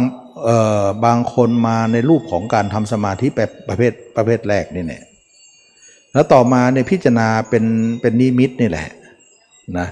พิจารณาร่างกายเข้าสมาธิสามชั่วโมง แล้วก็ออกมาพิจารณาร่างกายสามชั่วโมง เมื่อเราพิจารณาสามเอ่อเอ่อเออเข้าสมาธิสามชั่วโมง พิจารณากายเจ็ดชั่วโมง และพิจารณากายเจ็ดชั่วโมงแล้วเนี่ยท่านเห็นว่ามันเป็นนิมิตอยู่ มันเป็นสัญญาอยู่ มันไม่เห็นร่างจริงนี้ เราจะเอาแต่นิมิตไม่ได้ เราจะเอาแต่นิมิตไม่ได้ เพราะนิมิตเนี่ยออกมาเนี่ยจิตมันไม่ค่อยอยู่ เพราะนิมิตหายกายจริงไม่เห็น จิตมันจะไหลไปเหมือนประเภทแรก ก็จะเป็นอนุเป็นอสบสอุปาที่เสสนิพานตัวเองไม่ชอบ เพราะว่าพระอรหันต์จิตรั่วเนี่ยถึงจะรั่ว 10%ก็ยังไม่ชอบนะแต่ส่วนคนที่ไม่พิจารณากายรั่วร้อยเปอร์เซ็นต์เลย รั่วเยอะอันนั้นนะรั่วเยอะ อันนั้นอันนั้นไม่ไหว อันนั้นอันนั้นคนนั้นไม่ไม่ได้พิจารณากายเลยเนี่ยมันจะไปเต็มๆเลยทีนี้คนนี้เนี่ยมีปัญญาว่าเราจะให้นิมิตเนี่ยมาเป็นร่างจริงอีกทีหนึ่ง เอานิมิตนั่นแหละเป็นสัญญา แล้วเอาสัญญามาเห็นร่างจริงอีกทีหนึ่งเป็นญาณนี่คนนี้จะมาเป็นญาณละ แต่มารูปลักษณ์เดียวกัน แต่มาแปลงนิมิตอีกทีหนึ่ง จะเอาแต่นิมิตอย่างเดียวไม่ได้ ท่านบอกอย่างนั้น แล้วท่านก็จะเอานิมิตเนี่ยว่าเมื่อคืนเนี่ยเราเห็นตัวเองเน่าเปื่อยมาเป็นรูปของนิมิต ตอนเช้าเนี่ยออกสมาธิแล้วนิมิตหายไปแล้ว แต่จำได้ว่าเมื่อคืนเราเห็นเราเน่านะกำลังตัวหนอนเลยนะเน่าด้วยหนอนด้วย เราจำได้เมื่อคืนเนี่ยเราเราเห็นภาพเราอย่างนั้น ตอนนี้กลางวันเราจะเห็นร่างนี้เป็นเหมือนเมื่อคืนนั้น อย่างเงี้ยเข้าใจไหมเอามาเป็นร่างจริงอีกทีหนึ่ง เดินก็ดีนั่งก็ดีนอนก็ดี โดยมีความเพียรสี่ประการหนึ่งจะตัดภาพคนอื่นทั้งหมดสองเราจะนึกถึงตัวเองด้วยนิมิตของเมื่อคืนนะเมื่อคืนเนี่ยเราเห็นนิมิตตัวเองอย่างไร เอาสัญญานั้นมาเป็นเห็นตัวเองเป็นเหมือนเมื่อคืนนั้น แล้วก็ไม่เอานิมิตจากคนอื่นเลย เอานิมิตตัวเองอย่างเดียว ไม่เอาคนอื่นนะคนคนคนนี้เพราะมันมีนิมิตตัวเองแล้วเนี่ยก็เอานิมิตตัวเองเลย มาเป็นตัวเองเลย เดินก็ดีนั่งก็ดีนอนก็ดีเห็นตัวเองเป็นซากศพเหมือนตัวเองเห็นเมื่อคืนนะเห็นตัวเองเหมือนเมื่อคืนนะอันนี้ทำความเพียรสี่ประการก็คือ 1. ตัดภาพคนอื่นทิ้ง 2. สร้างภาพเราขึ้นมา ด้วยนิมิตเมื่อคืน 3. รักษาภาพเราไว้อย่าให้หาย อย่าอยู่เพราะนิมิตมันหายได้เนี่ยเราจะอยู่ตัวภาพตัวเองไม่หาย เราจะอยู่ที่ไม่หายนั่นแหละพราะหายได้แล้วมันคอยจะหล่นไม่หายอยู่ได้มันจะไม่หล่น เขาคิดว่าไม่หล่นนะดีที่สุด แต่ประเภทแรกได้แค่นั้น ปัญญาเขาแค่นั้นนะประเภทที่สองนี้ได้ดีขึ้นมาปัญญาดีกว่านะแล้วก็เห็นตัวเองบ้างเห็นขึ้นมาแล้วรักษาไว้เป็นเครื่องอยู่ แล้วก็ประเภทเอ่อคอมเพียนข้อที่ 4 ก็คืออย่าให้จิตรั่วไหลไปทางหูต่างๆไม่ชอบจิตออก ก็กลายเป็นว่าเห็นทำสมาธิมาเป็นนิมิต จากนิมิตมาเป็นร่างจริง เมื่อร่างจริงแล้วรักษาร่างจริงไว้เป็นเครื่องอยู่ เมื่อเครื่องอยู่แล้วก็เห็นตัวเองมากขึ้นมากขึ้นมากขึ้นมากขึ้นมากขึ้น จนถึงพระนาคามี ตัวเองก็เห็นร่างจริง สามารถจะอยู่เลขศูนย์ก็ได้ จะอยู่เลขหนึ่งก็ได้เลขศูนย์ก็ได้เลขหนึ่งก็ได้สองสามสี่ห้าก็ได้ ปกติเลขหนึ่งเนี่ยจะเป็นตัวตัวที่ทำให้เกิดนิมิตใช่ไหมล่ะ คนพระอรหันต์ประเภทสาอุปาที่เสสนิพานเนี่ยอยู่เลขสามเลขสี่เลขห้าไปเนี่ยเป็นสมาธิใช่ไหมอยู่เลขหนึ่งเนี่ยมาพิจารณาเป็นเอ่อเป็นนิมิต แต่ตัวเองหล่นมาที่เลขศูนย์เนี่ยตัวเองประคองจิตได้ได้ 90%อีก 10%ประคุมไม่ได้ จึงเรียกว่าเศษเหลือนะเศษเหลือทำไมถึงคุมได้เจ้าสิเพราะว่ากามมันหมดนะถ้ากามไม่หมดเนี่ยไม่ได้ แต่กามมาคูณห้าไม่หมด กามมาคูณห้านี้มันละเอียดกว่าอ่ามันมันมันมันเป็นเรื่องของจิตออกนอกโดยที่ว่ายินดียินร้าอยู่นั่นเอง ทีนี้เมื่อเป็นอย่างนี้แล้วเนี่ยพระที่อยู่เลขศูนย์เนี่ยนิ่งอยู่ 90 ออกไป 10หนึ่งเนี่ยถือว่าเป็นสัอุปา ส่วนคนที่เห็นตัวเองร่างจริงได้เนี่ยเอาเอานิมิตมาเป็นสัญญาสัญญาแล้วเห็นร่างจริงได้เนี่ย จิตจะไม่ออกนอกในเลขศูนย์นั้นร้อยเปอร์เซ็นต์ได้ฉะนั้นพระประเภทนี้เนี่ยอยู่เลขศูนย์ร้อยเปอร์เซ็นต์จะไม่ออกเลย เพราะมีญาณทัศนะไม่ได้เป็นแค่สัญญาอย่างเดียวญาณทัศนะคือการเห็นกายจริง สัญญาคือการเห็นร่างนิมิต หรือสัญญาจากผู้อื่นที่เป็นอสุภะ ก็ดี เห็นสัญญาจากตัวเองที่เป็นอสุภะก็ดี เรียกว่าสัญญา ส่วนเห็นร่างจริงเขาเรียกว่าญาณนะพระอรหันต์ประเภทนี้เนี่ยสามารถที่จะบรรลุธรรมเป็นอนุปาทิเสสนิพานได้เลย ทั้งทั้งที่ยังไม่ตายเขาเรียกว่าอนุปาทาปรินิพานนะอนุปาทาปรินิพานคือพระอรหันต์กีนาศพสิ้นอาสวะแล้ว เวทนาของท่านถูกออินทรีย์ของท่านถูกกำจัด ท่านท่านเเเวทนาของท่านถูกกำจัด ท่านย่อมไม่เสวยสุขบ้างทุกบ้างในเวทนาเหล่านั้นนะอันนี้ก็เรียกว่ามันกำจัดหมดเลย อินทรีย์ถูกกำจัดหมดเลย พระอรหันต์ประเภทนี้เนี่ยจิตไม่ออกร้อยเปอร์เซ็นต์ไม่เหมือนประเภทแรกอยู่ 90 ออก 11 อันนี้คืออนุปาทิเสสนิพาน อันนี้ประเภทฝ่ายทำสมาธิก่อนนะแล้วก็มาพิจารณากายนะก็จะเป็นลักษณะสองแง่อย่างนี้นะแง่หนึ่งคือเอานิมิตอย่างเดียว ปรากฏว่าจิตรั่ว แต่รั่วไม่มากก็พอพอก้มแก้มได้ไม่เสื่อม เพราะรั่วน้อยแต่อยู่มากกว่า ประเภทที่สองก็คือว่าประเภทแรกคืออสาอุปาณิเสที่ผ่าน เป็นนิมิตอย่างเดียวไม่มีร่างจริง เป็นสอุปาทิเสสนิพาน ประเภทที่สองก็คือว่าเห็นตัวเองได้ ร่างจริงด้วย เอามาเป็นร่างจริงด้วย คนเหล่านี้เนี่ยเป็นอนุปาทิเสสนิพานได้นะทีนี้ว่ามันมีอีกประเภทหนึ่ง ประเภทที่บอกว่าประเภทนี้เขาเรียกว่าสมาธินำหน้าปัญญาตามหลังนะสมาธินำหน้าปัญญาตามหลัง แต่มีประเภทอีกประเภทหนึ่งเขาเรียกว่าปัญญานำหน้า สมาธิตามหลัง ก็วิธีที่จะมาสอนนี่เอง เป็นวิธีที่ปัญญานำหน้า สมาธิตามหลัง ก็คนที่ใช้ปัญญานำหน้าสมาธิตามหลังนี้หมายถึงว่าไม่ต้องทำสมาธิ แล้วถึงแม้ว่าคนนั้นจะทำสมาธิมาก็ต้องหยุดสมาธิไว้ก่อน ไม่เอาสมาธิมาปนนะไม่เอาสมาธิมาปน เราเจริญสติปัฏฐานสี่เลย ก็หมายถึงว่าเจริญเลขศูนย์เลยเจริญตรงเลขศูนย์เลย เลขหนึ่งไม่เอา เลขหนึ่งเนี่ยมันจะเป็นนิมิตไป เราเอาเลขศูนย์เพราะเลขศูนย์นี้เป็นเป็นพื้นฐาน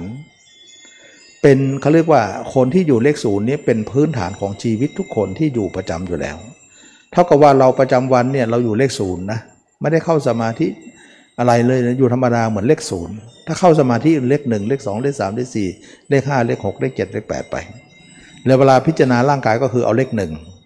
เลขหนึ่งก็หมายถึงมีสมาธิอยู่บ้างอารมณ์บ้างนั่นเอง เพราะว่ามันมันต่ำแต่มันก็ไม่ต่ำสุดนะแต่เราเจริญสติปัฏฐานสี่เนี่ยเราเจริญเลขศูนย์เลย แล้วเจริญเลขศูนย์ของเราเนี่ยมีความเพียรอยู่ 4 ประการเลย เอาความเพียรมาว่าว่า ตอนนี้ไปจิตเราจะไม่คิดถึงผู้อื่นเลย กันเลยนะแล้วเราความเพียรข้อที่หนึ่งตัดภาพคนอื่นทิ้งทั้งหมดไม่เอา ความเพียรข้อที่สองเราจะเห็นตัวเองด้วยอุบาย ด้วยสัญญาทีนี้สัญญาของเรานั้นมันไม่มีนิมิต เพราะเราไม่ได้ทำสมาธิมาไม่มีปฏิภาคไม่มีอุคหานิมิต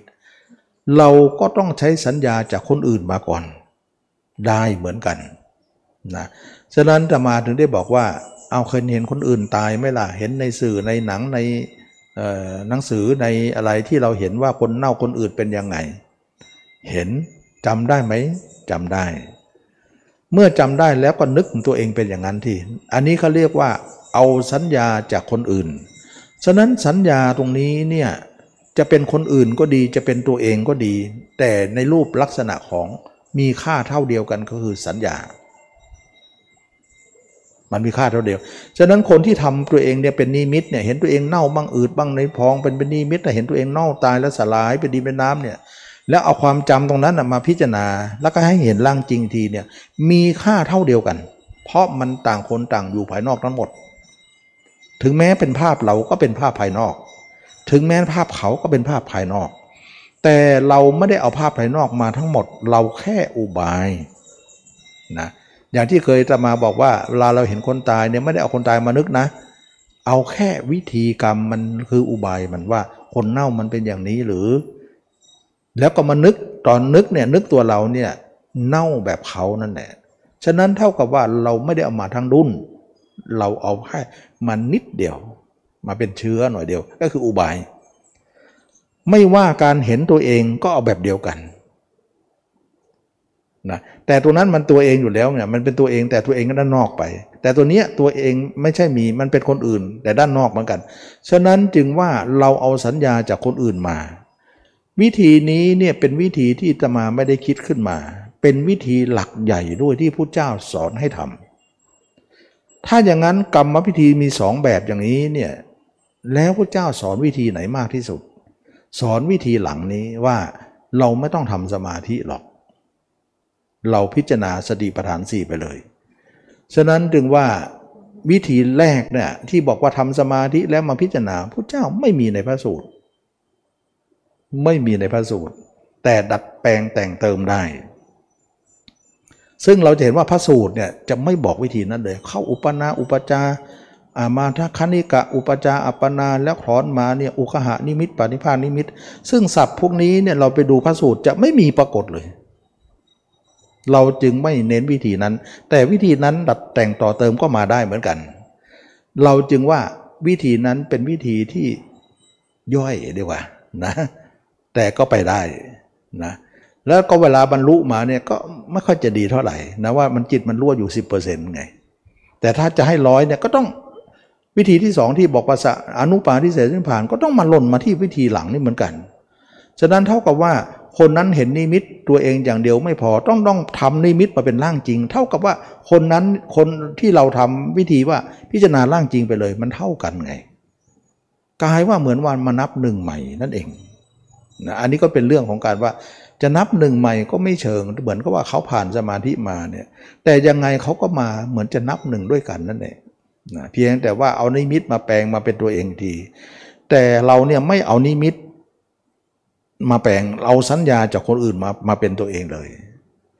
กลายว่าเราไปอยู่จุดยืนจุดยืนเดียวกัน แล้วก็ความเพียรสี่ประการเหมือนกันนะหนึ่งตัดภาพของเขาสองสร้างภาพของเราสามรักษาภาพเราไว้อย่าให้หายให้เป็นเครื่องอยู่สี่อย่าให้จิตออกหูออกตา เราทำไปเลย ทำไปเลยทำไปเลยสี่ประการนี้ โดยนึกถึงสัญญาคนอื่นว่าเราเคยเห็นคนแก่คนเจ็บคนตายอย่างไงซึ่งพิธีนี้ที่จะนำจะมานำมาสอนนั้นเป็นวิธีที่หลักใหญ่ที่สุดในคำสอน ซึ่งวิธีที่ผ่านมาไม่มีกล่าว เราเห็นว่าอันไหนที่ท่านกล่าวเราเอานั้นได้มาสอนจะมาก็เลยเลือกวิธีนี้มาสอน จะดีกว่า เพราะว่าถือว่าเป็นหลักใหญ่กว่า และก็ดีกว่าคุณภาพดีกว่า ทีนี้ว่ามันก็มีข้อดีข้อเสียอยู่หน่อยหนึ่งเดี๋ยวจะบอกให้ดูข้อดีข้อเสียว่าพิธีนั้นดียังไงเสียยังไงนะทีนี้เมื่อเราพิจารณาร่างกายไปเนี่ยโดยการที่นึกถึงคนอื่นเนี่ยจำจากคนอื่นมานึกถึงตัวเราไปเนี่ยไปเรื่อยๆเรื่อยๆเรื่อยๆจนถึงระดับหนึ่งร่างคนอื่นนั้นก็จะหายไป แล้วร่างเราก็จะปรากฏ เมื่อร่างเราปรากฏขึ้นมาร่างจริงของเรานะเริ่มปรากฏขึ้นมาเนื้อหนังจริงเราเริ่มปรากฏขึ้นมานะ ภาพนั้นก็คอยจะเบียดหล่นไปเอง ต่อไปนึกเน่าไม่ยอมเน่าอะจะสดอย่างเดียว นึกโดยนึกเน่านึกอืดยังไงไม่เป็นอะเป็นร่างสดอย่างเดียว อันนั้นหมายถึงว่ามันเขี่ยออกไปแล้ว มันเหมือนว่ามันหมดหน้าที่แล้ว อันนั้นเหมือนเชื้อไฟ เวลาเราก่อไฟเราจะเอาเชื้อมาล่อใช่ไหมล่ะฟืนมันรุ่นใหญ่เชื้อมันรุ่นเล็กนี่แล้วก็เอาเชื้อมาล่อท่านี้เชื้อมันล่อแล้วติดไฟแล้วรุ่นใหญ่ติดแล้วไฟเชื้อมันก็สลายตัว นะก็เหลือแต่รุ่นใหญ่ไฟก็ติดฟืนฟืนก็ติดไฟได้ อันนี้เราก็เอาเชื้อจากคนอื่นมาล่อให้เราเห็นเรา แต่นี่มันเมื่อเห็นเราแล้วเนี่ยการเห็นอสุภะจากคนอื่นมาก็หายไปบางคนที่หลังบอกว่า นึกยังไงเน่าก็ไม่เน่าเลยเนี่ย มันจะนั่งจริงอย่างเดียวร่างสดอย่างเดียว เออ ไม่รู้ตัวตัวเองนี่มันเลยตรงน้ำมาแล้วนะเราก็บอกร่างสดนั่นแหละไปเรื่อยๆ ไม่ต้องไปเน่าแล้วล่ะนะแต่ทำไมหลวงพ่อสอนเน่านะเราก็สอนหวานแหไปก่อนสิ คนหลายระดับนี่นะหวานครอบคุมไปก่อนสิคนไม่ใช่ระดับเดียวไม่ใช่ประโยมอย่างเดียวนี่ก็ก็คนหลายระดับแล้วก็หวานไปก่อนนะฉะนั้นคำพูดมันก็ต้องครอบคลุมไปก่อน แต่เราวลังทำเนี่ยเราก็ต้องดูฐานะของเรา เราขึ้นปสามปสี่แล้วจะลงไปปหนึ่งอีกเหรอมันก็ขึ้นไปเรื่อยๆสิจะไปลงมาทำไมนะเราก็สอนตั้งแต่ปหนึ่งอยู่แล้วนะอย่างนี้เป็นต้นนะเมื่อเป็นอย่างนี้แล้วเนี่ยเราทำสติปัฏฐานสี่เนี่ย ไปเรื่อยๆ เห็นตัวเองนะเห็นตัวเองไปเรื่อยๆ แล้วก็รักษาไปแล้วก็ทำสงครามกันระหว่างจิตหนึ่งจะไปหาเขา จิตหนึ่งจะมาหาเราทำสงครามกันไป นี้ทำสงครามกันมากขึ้นมากขึ้นมากขึ้นมากขึ้นมากขึ้นเนี่ยเวลาถึงจุดหนึ่งเนี่ยมันเหนื่อยนะมันจะมีตรงนี้มันเหนื่อยแล้วตมาก็บอกว่าถ้าเหนื่อยเนี่ยทำยังไง ให้พักคาไว้ เช่นว่าเราคาภาพตัวเองไว้ ไม่ต้องพิจารณาเลยทั้งสิ้น พิจารณาไม่ได้งุนงิดเลย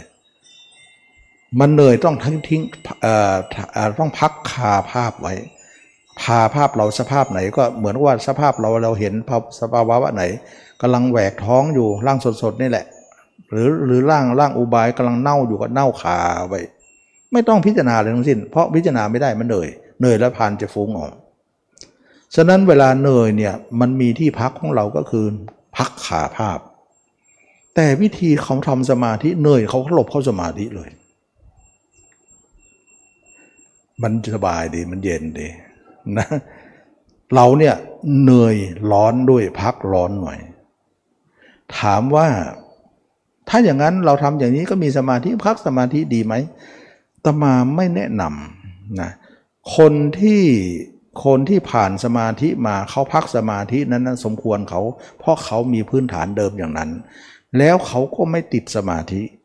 เพราะเขาติดสมาธิได้อย่างไร เพราะถ้าติดเขาไม่มาพิจารณากายหรอก แสดงว่าเขามาพิจารณากายเนี่ยเขาไม่ติดสมาธินั่นแหละได้เขาเขาไม่ติดสมาธิแล้ว เขาแค่ไปพักแล้วเขาก็มาพิจารณาต่อ อันนั้นน่ะอนุญาตให้เขาพักได้ เพราะว่าอะไร เพราะยังไงเขาก็ไม่ติดสมาธิ ไม่ติดสมาธิ เพราะอะไรถ้าติดเนี่ยเขาไม่มาพิจารณากายหรอกพูดง่ายๆถ้าคนติดนะไม่มาหรอก ถ้ามาแสดงไม่ติด อันนั้นอนุญาตเขาพัก ส่วนคนที่ทำสติปัฏฐานสี่ล้วนๆเนี่ยไม่มีสมาธิเนี่ยตมาไม่อนุญาตพักสมาธินะ ถ้าพักแล้วเขาจะติดใจแน่ติดใจแล้วไม่ค่อยมาละหลายคนทีเดียวเลย เนี่ยมันนิ่งหมดแล้วเนี่ยมันไม่ไม่ไม่มีอะไรจะทำแล้วนิ่งหมดแล้วโอ้ หมดแล้ว นิ่งไม่มาพิจารณาตัวเลย เพราะเขาไม่เคยผ่านสมาธิมาเลย แล้วเวลาสมาธิเกิดเนี่ยโอ้โหมันเกิดมากฌานก็เกิด เข้าไปหลบแล้วไม่มาแล้วมิจารณาเนี่ยตัวเองก็ปิดอนาคตตัวเองเลย ก็เลยว่าถ้างั้นพักเหนื่อยๆนั่นแหละพักไปก่อน มันก็เลยบอกเหนื่อยๆนั่นแหละพักไป แต่มันก็พักได้นะ พักได้ อันนี้ก็เลยว่า อืมมันมีอย่างนี้ขึ้นมาเนี่ยเราจะทำยังไงนะก็เลยว่า ถ้าคนนั้นบอกว่าทำสมาธิแล้ว เออบอกก่อนว่ามันอย่าติดนะ ก็เราก็อย่าติดที่ไปพักสมาธิก็ได้อย่าติดตมาเคยลองทำนะ เคยลองทำแล้วว่า เออลองไปพักสมาธิแล้วก็มาพิจารณาดูที่เราไปพักปุ๊บเนี่ย จิตเรามันแปลงสภาพจากการเห็นกายเนี่ยหายไปเลยกายละ มันจะมีแต่จิตดวงเดียว แต่เวลาเราออกจากสมาธิมาจะมาพิจารณากายเนี่ยต้องมาจัดระเบียบใหม่หมดเลย มันเหมือนว่าเสียเวลามาจัดระเบียบว่า เอเราเคยอะไรเนี่ยเคยพิจารณาอะไร แล้วเห็นกาย วันนี้กายเราหายหมดแล้ว เพราะเขาสักพักสมาธิมา ต้องมาจัดรูปแปลนใหม่ รูปแปลนเหมือนแผนผังใหม่ว่า ระเบียบที่เราจัดไว้นะ่ะมันเละหมดแล้ว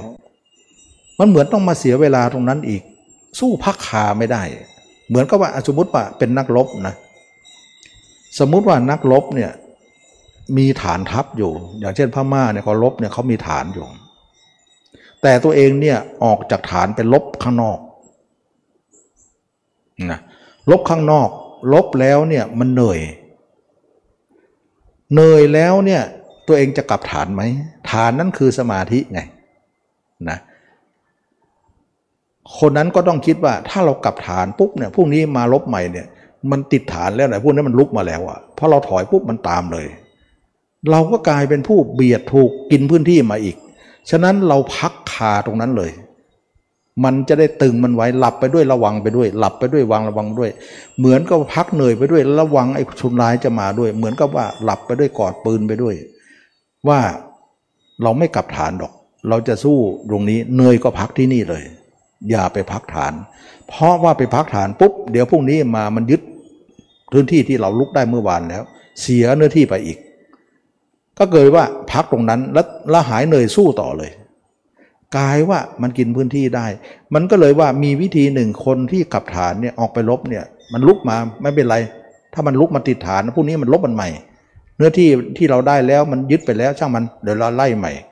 มันเหมือนเป็นอย่างนั้นวิธีตรงนี้มันก็เป็นกลยุทธ์ของคนนั้นสมัครใจนะยึดปล่อยมันยึดไป เดี๋ยวพรุ่งนี้ค่อยไล่มันใหม่ แต่คนนั้นบอกไม่ยอมยึด ไม่ยอมไล่ เพราะว่าเราได้ยาก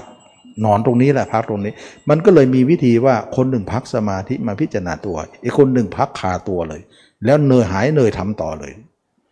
มันก็ลักษณะนี้ออกมานะแต่ตมานิยมว่าให้พักคาสนามเลย ไม่ต้องกลับฐาน ไม่ต้องกลับเขาหลบสมาธิ เพราะอะไร เพราะอยากจะรู้ปัญญาของเราจะเอาอยู่ไหม สติปัญญาความเพียรของเราเนี่ย ถ้าแน่จริงเนี่ย ถ้าเราชนะตรงนี้เนี่ยเราจะแก่งที่สุดเลย ปัญญาของเราจะคมถ้าอึกอักเนยแล้วไปหลบฐานเนี่ยเหมือนปัญญาเราจะอ่อนหัดไปหน่อย เหมือนปัญญาว่าอาศัยฐานหลบอยู่ มันก็ดีสิ แต่ไม่อาศัยฐานหลบ อาศัยพัก อาศัยฐานหลับอยู่เนี่ยมันสบายคนอื่นคุ้มครองให้นะคนดูเว้นก็คุ้มครองให้ แต่เราอยากจะทดลองสติปัญญาของเราว่า เราจะอยู่นอกสนามรบเนี่ยอยู่ในสนามรบที่ไม่อยู่ฐานเนี่ยเราระวังตัวเองด้วยแล้วก็เราหลับด้วยเนี่ยเราอยากจะเป็นคนทั้งสองเลยว่า คนระวังให้เราก็คือเรานี่แหละคนหลับก็คือเรานี่เนี่ยดูที่เราจะสู้ข้าศึกได้ไหม ถ้าเราสู้ได้เราแก่งที่สุดในโลกเลย ถ้าเราหลบฐานนะคนอื่นคุ้มครองเราหลับไม่ไม่เก่ง ถ้าวันหนึ่งวันใดไม่มีใครคุ้มครองเราหลับนั้นเราเราจะช่วยตัวเองไม่ได้เลย มันไม่แนวคิดอย่างนี้ว่าแก่งที่สุดคือคาภาพนั่นแหละมันจะแก่ง และแก่งตรงนี้แล้วเราจะแก่งทุกที่เลย แสดงว่าคนที่พักนอกนอกฐานเนี่ยเวลาเขาลบมาเนี่ยลบเวลาเราเหนื่อยพักไว้ พักด้วยลบด้วยอะหลับด้วยนะหลับด้วยลบด้วย ทำได้ไหม ถ้าได้นะ เราจะเก่งที่สุดกว่าคนที่ไปหลบฐานอีก เพราะอะไรคนที่หลบฐานมาเนี่ยเขาหลบเขาดึงหลับได้ แต่ถ้าไม่มีคนคุ้มครองให้เขาจะช่วยตัวเองไม่ได้เขาเปราะบางตรงนี้ แต่เราไม่เปราะบาง ถ้าสมมุติว่าเราไม่เปราะบางแล้วเราอยู่ในสนามรบและช่วยตัวเองได้ วันหลังเราหลบเข้าฐานแล้วมีคนคุ้มครองเรายิ่งสบายใจใหญ่เลย มันเหมือนเราได้ได้กันได้ ไม่มีข้อเสียเรา ฉะนั้นจึงว่าเลือกวิธีพักขา แล้วถ้าถามอย่างนี้แล้วเนี่ยมีคนเลือกอย่างนี้แล้วเนี่ยพระพุทธเจ้าเลือกวิธีไหนอ่าสำหรับผู้เจ้านะท่านเลือกวิธีไหน ท่านเลือกวิธีเข้าสมาธิไหม หรือเลือกวิธีพักขาตมาไปอ่านแล้วพระสูตรนะพักขานะพักขาฉะนั้นตมาก็เลยสอนให้พักขาเลยผู้เจ้ากล่าวว่า ตอนที่พัดพัดดันท่านท่านพักขาท่านจะกล่าวว่า เมื่อก่อนเราเป็นพระโพธิสัตว์ ยังไม่มีการตัดสรู้ เราแบ่งความคิดเป็นสองฝ่าย ฝ่ายหนึ่งเนี่ยคิดออกนอกเราตัดเสียก็คือฝ่ายกาม ฝ่ายหนึ่งคิดถึงตัวเองนั้นเราจะทำให้มากเจริญให้มาก แต่เมื่อคั้นเราทำให้มากเจริญให้มากแล้ว จิตเราก็เหนื่อย เมื่อจิตเหนื่อยกายเราก็ล้า เมื่อจิตล้าจิตก็ห่างสมาธิ เมื่อห่างสมาธิเราจึงบอกตัวเองว่า ขอให้จิตเรานิ่งๆไว้ อย่าฟุ้งเลย เราจะประคับประคองจิตนะให้นิ่งได้ โดยที่อย่าให้ฟุง้งท่านบอกว่าเวลาเวลาเราเราพิจารณาตัวเองมากๆเนี่ยมันก็เหนื่อย เมื่อเหนื่อยแล้วกายเราก็ล้าไปตามเลย มันไม่มีกำลังใจนะ่ะใจของเรามีกำลังนะกายก็มีกำลังตามนะบางครั้งทำเนี่ยไม่รู้จักเหน็ดจะเหนื่อยเพราะใจไม่มีกำลัง กายก็เหน็ดเหนื่อยเท่าไหร่ก็ ไม่เหมือนไม่เหนื่อยไปละแต่ถ้าใจเหนื่อยปุ๊บกายเหนื่อยเลย มันพลอยไปหมดเลยเขาเรียกว่า จิตเหนื่อยกายก็ล้า เมื่อจิตล้า เมื่อกายเหนื่อยจิตก็ล้า จิตก็ห่างสมาธิ จิตก็จะงอนแงนงอนแงนห่างสมาธิละเมื่อเป็นอย่างนั้นพระเจ้าก็บอกว่า เมื่อกายเหนื่อยจิตล้า เมื่อเมื่อกายล้าจิตเหนื่อย เมื่อกิดเหนื่อยก็จิตห่างสมาธิ เราจึงบอกแก่ตัวเองว่า จิตของเราอย่าฟุ้งเลย อย่าฟุ้งเลย ขอให้สงบอยู่ เหมือนกับพาภาพนั่นเอง ท่านบอกอย่างนั้นพอกตัวเองนั้นเท่ากับว่ามันตรงกับที่ตมาสอนพอดี ฉะนั้นเราทุกคนเนี่ยก็ไม่ได้นอกเหนือ เราพยายามที่ทำไมท่านไม่หลบเข้าสมาธิอย่างที่เขาว่ากันละ่ะ ไม่หลบ เราก็เลยไม่หลบเลย แสดงว่าแนวคิดของท่าน ท่านก็จะมองแบบที่จะมาพูดเมื่อกี้นี่ว่า หลับนอกฐานดีกว่า หลับในฐานหลับนฐานมีอะไรคุ้มครอง แต่หลับโดยที่ไม่มีอะไรคุ้มครองเนี่ยเราจะเอาตัวรอดไหม จะแก่งที่สุดในโลกนะอันนี้ก็เบินเหมือนว่า แนวคิดนี้เนี่ยตรงเป๊ะเลย ไปดูเถอะตอนที่ท่านกล่าวตรงนี้เนี่ยตอนท่านตอนนั้นท่านเป็นพระโพธิสัตว์อยู่กำลังคือยังไม่บรรลุอะยังไม่บรรลุยังยังยังไม่บรรลุตัดสรู้เนี่ยท่านก็สู้กันตรงนี้แหละแสดงว่าสู้เดียวกันนั่นแหละนะเมื่อก่อนเรายังเป็นพระโพธิสัตว์อยู่ยังยังไม่ตัดสรู้เนี่ย แล้วก็แบ่งความคิดเป็นสองฝ่ายฝ่ายหนึ่งเนี่ยตัดเสียฝ่ายหนึ่งทำให้มากก็คือคิดอสุภะเนี่ยแต่คิดมากๆมันก็เหนื่อยมันก็ล้าล้าแล้วก็เคยพักไว้ก็เป็นจุดตำแหน่งเดียวกับเวลานี้ที่เราทำอยู่ ฉะนั้นจึงว่าเราทำนี้ไม่ได้นอกเหนือเลยนะ ไม่ใช่เป็นวิธีที่คิดเองค้นเอง แล้วก็วิธีบอกเอง ไม่มีที่มาที่ไป ฉะนั้นพิสูจน์สมัยนี้ทำอยู่สองอย่าง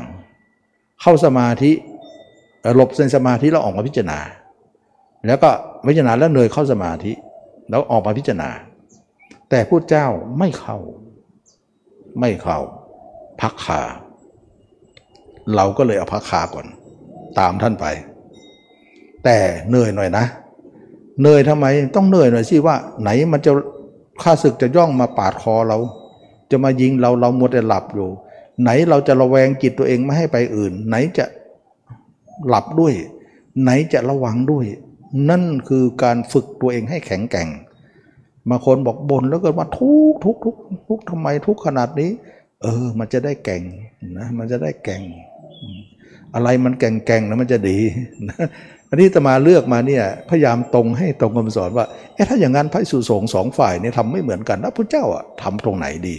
ถ้าพระเจ้าสอนให้หลบสมาธิเออก็จะหลบเหมือนกัน แต่ท่านไม่ให้หลบนะท่านไม่ให้หลบ เออ ก็พอดีเลยนะเราก็ไม่หลบ แต่ก็พักได้นะพักได้ แล้วก็บางคนบางครั้งนะเราจะสังเกตดูนะ เวลาเราพิจารณาตัวเองเนี่ยมันไม่ได้เป็นเวนวันเวลานะ สมมติว่าเราพิจารณาเวลาพิจารณาตัวเองเนี่ยสามวันได้ถึงสามวันเลยนะไม่เหนื่อยเลย บางครั้งวันหนึ่งก็เหนื่อยแล้ว บางครั้งสองวันก็ยังได้อยู่นะ บางครั้งสามวันเนี่ยไม่เหนื่อยเลยก็มี บางครั้งพิจารณาถึงอาทิตย์หนึ่งไม่เหนื่อยเลย บางครั้งถึงครึ่งเดือนไม่มีเหนื่อย แต่เวลาเหนื่อยมานะพอกัน ถ้าถ้าถ้าได้ครึ่งเดือนนะเหนื่อยก็ครึ่งเดือน ไม่ได้เรื่องเลย ถ้าได้เจ็ดวันนะเหนื่อยก็เจ็ดวันโอ้มันเท่ากันนี่ บางครั้งได้สามวันเหนื่อยก็สามบางครั้งเหนื่อยวันหนึ่งได้วันเหนื่อยก็วัน ทีนี้อินทรีย์แต่ละคนเนี่ยไม่เวลาไม่ไม่ไม่ตายตัวนะไม่ตายตัวนะใหม่ๆเนี่ยเราอาจจะเเหนื่อยมากหน่อย แล้วก็ได้ก็ได้ได้น้อยหน่อยนะได้น้อยหน่อยเหนื่อยก็น้อยหน่อยอตอนมาต่อมาเนี่ยได้มากขึ้นแต่ก็เหนื่อยมากขึ้น นะต่อมาเนี่ยได้มากขึ้น แต่ก็เหนื่อยมากขึ้น จนถึงจุดสูงสูงโด่งสุดสูงสุดแล้วเนี่ยมันจะมีการเปลี่ยนละนะเมื่อจุดจุดสูงสุดมาหมายถึงว่าได้ 15 วันเหนื่อย 15 วัน ได้เดือนเหนื่อยเดือนหนึ่งเนี่ยมันจะถึงสูงสุดจะขนาดนั้น และต่อมามันจะคอยต่ำลงนะจะคอยต่ำลงมา ทีนี้ได้เนี่ยได้เดือนหนึ่งเหนื่อยเดือนหนึ่ง ต่อมาเนี่ยได้เดือนหนึ่ง เหนื่อยครึ่งเดือนโอ้เออค่อยชั่วหน่อยละอย่างเงี้ยแล้วได้เนี่ยสองเดือนเหนื่อยเสียสิบวัน ได้สามเดือนเหนื่อยสักห้าวัน ต่อไปได้หมดเลยไม่เหนื่อยเลย มันเป็นเช่นอย่างนี้นะทีแรกขึ้นสูงสุดก่อนแล้วก็ค่อยลด ฉะนั้นพวกนี้เนี่ย ถามว่าเอาเร็วเอาเร็วมันเร็วไม่ได้หรอกเพราะมันมีตรงนี้อยู่ยึกหน้า ยึกหลัง ยึกหน้า ยึกหลัง ยึกหน้า บางวันก็ดีดีชัดๆบางวันก็ควานหาไม่เจอหมดเวลาเหนื่อยมาภาพเลอะเลือนหมดเลย หายไปไหนไม่รู้ปวนนะพวกนี้มันมันก็แต่เรากัดไม่ปล่อย กัดไม่ปล่อย กัดไม่ปล่อยนะอันนี้ก็จะเป็นเรื่องเป็นราวที่ว่า คือวิธีนี้เนี่ยเขาเรียกว่าวิธีที่ยาก และลำบากนะวิธีที่ทำสมาธิเนี่ยมันมันก็มียากลำบากเหมือนกันนะเพราะอะไร เพราะเขาต้องเสียเวลาไปทำสมาธิมากมายอ่าแล้วก็มาทำแต่ทั้งสองวิธีเนี่ยมันจะมีคาว่ายากแต่รู้ง่าย ยากแต่รู้ยาก แล้วก็ง่ายแต่รู้ยาก ง่ายแต่รู้ง่ายก็มี มันก็จะมีเขาเรียกปฏิปทาสี่อะอยู่แทรกอยู่ในสองวิธีนี่แหละ แทรกอยู่ ทั้งสองวิธีเนี่ยจะใครเป็นใครไม่รู้แหละแต่เราทุกคนทำไปเอาเอาความเป็นจริงว่านะเราได้อย่างไรก็อย่างนั้นนะยากก็ยากตามนั้น จะเอาง่ายเหมือนเขาก็ไม่ได้ เพราะทุกคนสร้างมาไม่เหมือนกันนะบางคนง่ายก็ให้เขาง่ายไป เราจะไปอิจฉาใคร เพราะเขาสร้างมาไม่เหมือนกัน ฉะนั้นเราเป็นเราเขาเป็นเขา ใครคือเขา เขาคือใคร เราคือเขาเราคือเรา ก็พอแล้วทำไปตามสถานะ อันนี้ก็เป็นเรื่องที่ว่า เมื่อคนเราเนี่ยเห็นตัวเองอยู่อย่างนี้เนี่ยเห็นด้วยการใช้สติปัฏฐานสี่ไปเรื่อยๆเนี่ยจนเห็นตัวเองเนี่ยวิธีสุดท้ายนี่ไม่มีสมาธิเลย ถึงสมาธิก็ไม่ให้เข้าพัก จนไปถึงพระนาคามีนะไปถึงหน้าพระนาคามีแล้วเนี่ยพิจารณากายก็จบละ เมื่อพิจารณากายจบแล้วทำสมาธิฌานล้วนๆเลย ซึ่งวิธีนี้เนี่ยวิธีหลังเนี่ยที่ทำเจริญปัญญานำหน้าสมาธิตามหลังนะวิธีแรกเนี่ยสมาธินำหน้าปัญญาตามหลัง วิธีหลังเนี่ยปัญญานำหน้าสมาธิตามหลัง หลังจากเราเป็นพระนาคามีแล้วเนี่ยเราทำสมาธิอย่างเดียว โดยที่นำสมาธินั้นมาพิจารณาไม่มีเลย ไม่มีเลย เราสังเกตไหมว่า คนประเภทแรกเนี่ยเข้าสมาธิสามชั่วโมง แล้วก็พิจารณาเจ็ดชั่วโมง ซ้ำไปซ้ำมาโยกไปโยกมาโยกไปโยกมา โยกเข้าสมาธิสามออกมาเจ็ดปล่อยไปสิบสิบสี่สิบสี่นั้นขยับไว้หน่อยหนึ่งเท่ากับปล่อยไปเอ่อปล่อยไปปล่อยไปสิบหยักไว้สี่อย่างเงี้ยแล้วแต่นะ อันนั้นคือว่าเขาจะต้องเข้าสมาธิแล้วก็มาพิจารณาเลย เข้าสมาธิมาพิจารณาเลยสำหรับประเภทนั้นเนี่ยเขาเรียกว่าเอาสมาธินำหน้าไป แล้วก็พิจารณาปัญญาตามหลัง ส่วนคนที่พิจารณาปัญญาตลอดเนี่ยเอาเอาสติปัฏฐานสี่ตลอดเนี่ยไปถึงพระนาคามีแล้วเนี่ยเราทำสมาธิขึ้นมานั้น สมาธิของเรานั้นไม่จำเป็นต้องมาพิจารณาอีกแล้วทำสมาธิไปเลย แล้วก็มาหันมาพิจารณากายไม่มีคำนี้ไม่มี เพราะกายเราเห็นแจ้งแล้วจำเป็นจะต้องมาพิจารณากายทำไม อสุภะเราไม่มีแล้วเราทำมาแล้ว จึงเรียกว่าทำสมาธิเลยแล้วบรรลุเลย ซึ่งไปเร็วตอนปลายบรรลุวิชาสามอภิญาหกวิโมกแปดไปเลย เข้าถึงวิชาสามเลย ฉะนั้นใครจะบอกว่าคนที่มีปัญญานำหน้าเนี่ยไม่มีฌานเลย มีสิเขาทำทีหลัง ทำที่หลังจากที่เป็นพระนาคามีแล้วเขาก็ทำปฐมอาจารย์ทุติยอาจารย์จติอาจารย์ จนถึงอรูปฌานแล้วเขาก็เข้าไปรู้เรื่องของวิชาสามแล้วก็หมดอาสวะอภิยาหกวิโมกแปดปฏิสัมพิทาสี่เขาก็ได้หมด ซึ่งดีกว่าด้วย ไม่นำมาพิจารณาสักอย่างหรือสักแอะเลยมันจะเข้าสมาธิแล้วก็นิ่งสมาธิสักพักออกมาพิจารณาไม่มีไม่มีพอพิจารณาเขาพิจารณามาล้วนๆแล้ว เขาจะไปซ้ำตรงนั้นทำไม นะอันนี้ก็เป็นเทคนิคว่าคนไหนจะเป็นอย่างไร แต่ทีนี้ว่าคนสอนน่ะถนัดอย่างไรตมาถนัดอย่างนี้ก็เลยเอาอย่างนี้มาสอน ฉะนั้นจะสอนโดยที่ตัวเองไม่ถนัดนั้นเราพูดได้ระดับหนึ่งเท่านั้นนะมันก็ได้ไม่มากก็เลยว่าทำให้อาจารย์กับอาจารย์ต่างกัน แต่ทีนี้เรามาเกลี่ยเฉลี่ยการเข้าใจว่าไม่ต้องสงสัยหรอก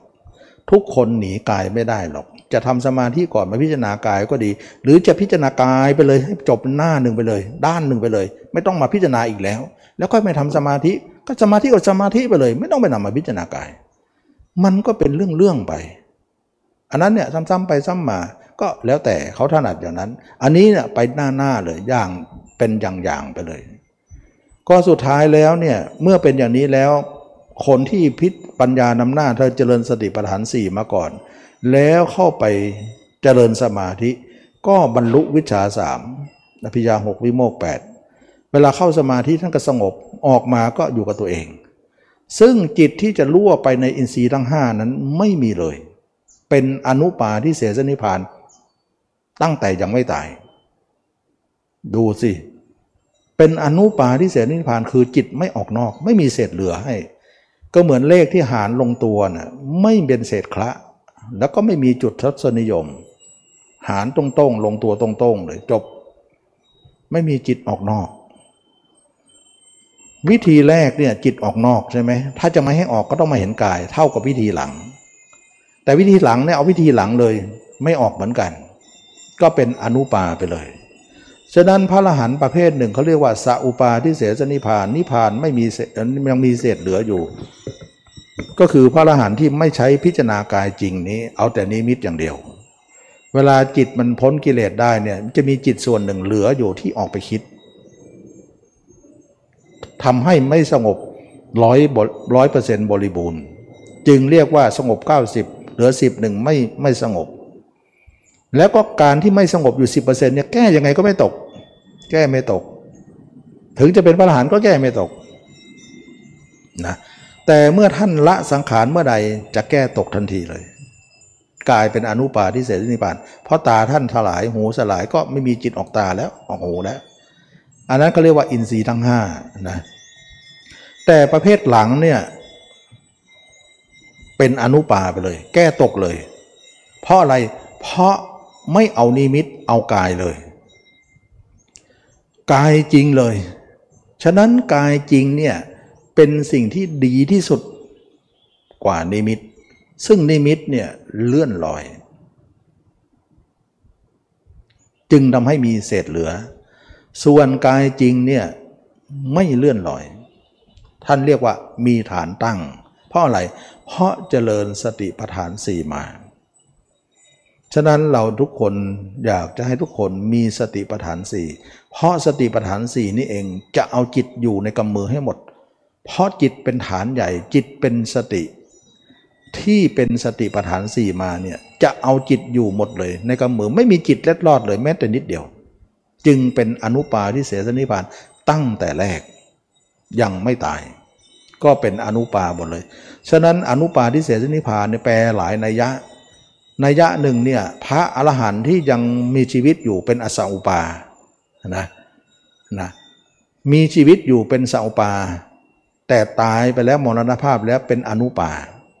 แต่พระอรหันต์ประเภทหนึ่งเป็นอนุปาไปเลย ยังไม่ตาย แล้วเวลานิพพานก็เป็นอนุปาเหมือนกัน เพราะอนุปาไปแต่แรกเลย อนุปาล้วนๆเลย ซึ่งประเภทไหนจะดีกว่ากัน ประเภทหลังดีกว่า เพราะเป็นอนุปาทั้งหมดทั้งสิ้น ตั้งแต่เป็นและตาย ซึ่งจะบริบูรณ์กว่า เพราะอะไรเพราะเห็นกายจริง ส่วนนิมิตจะเป็นสัอุปา ส่วนคนที่ไม่เห็นทั้งนิมิต ไม่เห็นทั้งกายจริงทำจิตสมาธิอย่างเดียว จัดเป็นบุรุชนไปเลย เท่าสมาธิออกมาก็ไปโน่นไปหาคนอื่นนนเกิดดับทั้งวัน ตามรู้ทั้งวัน รู้ทั้งวันไม่มีจบ รู้ไปใช่ว่าจะจบตรงไหน ไม่จบ เข้าสมาธิก็นิ่งออกมาก็โน่นไปหาคนอื่นหมด ตัวเองไม่เห็นไม่เห็นแม้แต่นิมิต ไม่เห็นแต่ร่างจริง ที่คนที่จะบรรลุได้นะเห็นตัวเองเป็นนิมิต เห็นตัวเองเป็นร่างจริงเท่านั้น แต่ก็ยังมีข้อต่างกันว่าเห็นนิมิตเป็นสาอุปานะ แก้มันมันมันไม่ลงตัวนะ จิตมันยังรั่วอยู่นะ เพราะว่ามันไม่ใช่ร่างจริงนะแต่ก็โอเคทำไม่มากก็ละได้ แต่ถ้าร่างจริงแล้วอนุปาไปเลย ก็เลยมีพระอรหันต์สองประเภทที่จะเข้าเกณฑ์ว่าเป็นพระที่ดี ก็คือ สัอุปาทิเสสนิพาน กับอนุปาทิเสสนิพาน ประเภทหนึ่งเนี่ยเป็นสัอุปาตอนเป็น เป็นอนุปาตอนตาย ประเภทหนึ่งอนุปาตอนเป็น และก็อนุปาตอนตาย เพราะบัตเพราะปฏิบัติต่างกัน ผลก็เลยเหลื่อมล้ำกันหน่อยหนึ่งด้วยเหตุนี้พระอานนท์ทูลถามพระเจ้าว่าทำไมมรรคเดียวกัน แต่ทำไมพระอรหันต์มีสองประเภท พระเจ้ากล่าวว่าดูก่อนอานนท์เพราะเป็นความต่างแห่งอินทรีย์นะอินทรีย์ถูกกำจัดไม่ถูกกำจัดนั่นเอง อันนี้ก็จะมามาอธิบายขยายเมื่อวานนี้เมื่อวานก็เวลาหมดพอดี วันนี้ก็หมดพอดีอีกเหมือนกันนะก็ได้เห็นว่า โยมไม่ต้องสงสัย ถ้าใครทำสมาธิมาพิจารณาก็พิจารณาไป ถ้าเอาเดนิมิตก็จะเป็นร่างอย่างนั้นเนี่ยถ้าจะเอานิมิตมาเป็นร่างจริงก็จะได้อย่างนี้ แล้วก็คนที่สอนบอกว่าไม่ต้องเอาสมาธินะ พิจารณาไปเลยก็อันเดียวกัน แล้วพระองค์สอนตรงไหน สอนไม่ต้องเอามาสมาธิมา เราจะมีคนสงสองประเภทใช่ไหมล่ะประเภทหนึ่งทำสมาธิก่อนนำหน้าปัญญาตามหลัง สงอีกประเภทหนึ่งปัญญานำหน้าสมาธิตามหลัง แล้วบุคคลที่สามคือพระเจ้าท่านเอาประเภทไหน ที่ท่านทำประเภทที่ ประเภทที่ปัญญานำหน้า สมาธิตามหลัง ถ้างั้นเราก็เอาตามพุทธเจ้าดีกว่า เพราะว่าท่านเลือกวิธีนี้เราก็เลือกวิธีนี้ จะดีที่สุดนะก็เลยว่าตมาก็เลยเลือกวิธีนี้ว่าท่านสอนสติปัฏฐานสี่บวชปุ๊บเนี่ยท่านให้เกสาโลมาเลยไม่เห็นจะให้ให้ทำสมาธิอะไรเลย แล้วอย่าคิดว่าไม่มีสมาธินะทำมาสมาธิฌานเกิดเยอะเดี๋ยวให้หลีกออกมาซะหลีกออกมาซะอย่าเข้านะ ก็เลยว่าไม่ให้เข้านั่นเองนะไม่ใช่ว่าไม่เข้านี่ไม่ใช่ว่าไม่มีนะมันมีแต่เขาไม่ให้เข้าเพราะเข้าแล้วมันเขาจะติดนะติดแล้วเขาจะไม่ไปแต่ว่าคนที่เขาเขาสมาธิเรามาพิจารณาเขาไม่ติดแล้วนะเขาไม่ติดแล้วเขามาอยู่แล้วอันนั้นนั้นไม่เป็นไรแต่เราเนี่ยมันเขาจะติดก็เลยว่าหลีกไว้ก่อน ฉะนั้นวันนี้เราก็ได้นำความขยายความว่า สัอุปาก็ดีอนุปาทิเสสนิพานก็ดีก็เป็นลักษณะต่างกันอย่างนี้ ฉะนั้นจึงว่าได้ทั้งสอง ได้ทั้งสอง แต่ถนัดอย่างไหนเอาอย่างนั้นนะถ้าจะเอานิมิตอย่างเดียวก็ไปได้ แต่ว่ามันมีข้อเสียนะ มันมีเศษนะ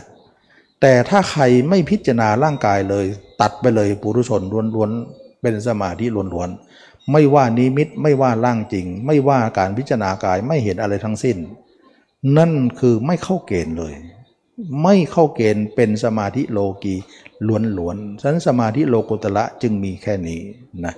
อันนี้เราจะเห็นชัดว่าโลกิยะกับโลกุตละต่างกันตรงนี้ วันนี้ก็สมควรแก่การและเวลาขอยุติการแสดงธรรมไว้แค่นี้ ขอทุกคนมีความสุขความเจริญ รู้แจ้งเห็นธรรมในพระธรรมคำสอนพระเจ้าทุกคนทุกท่าน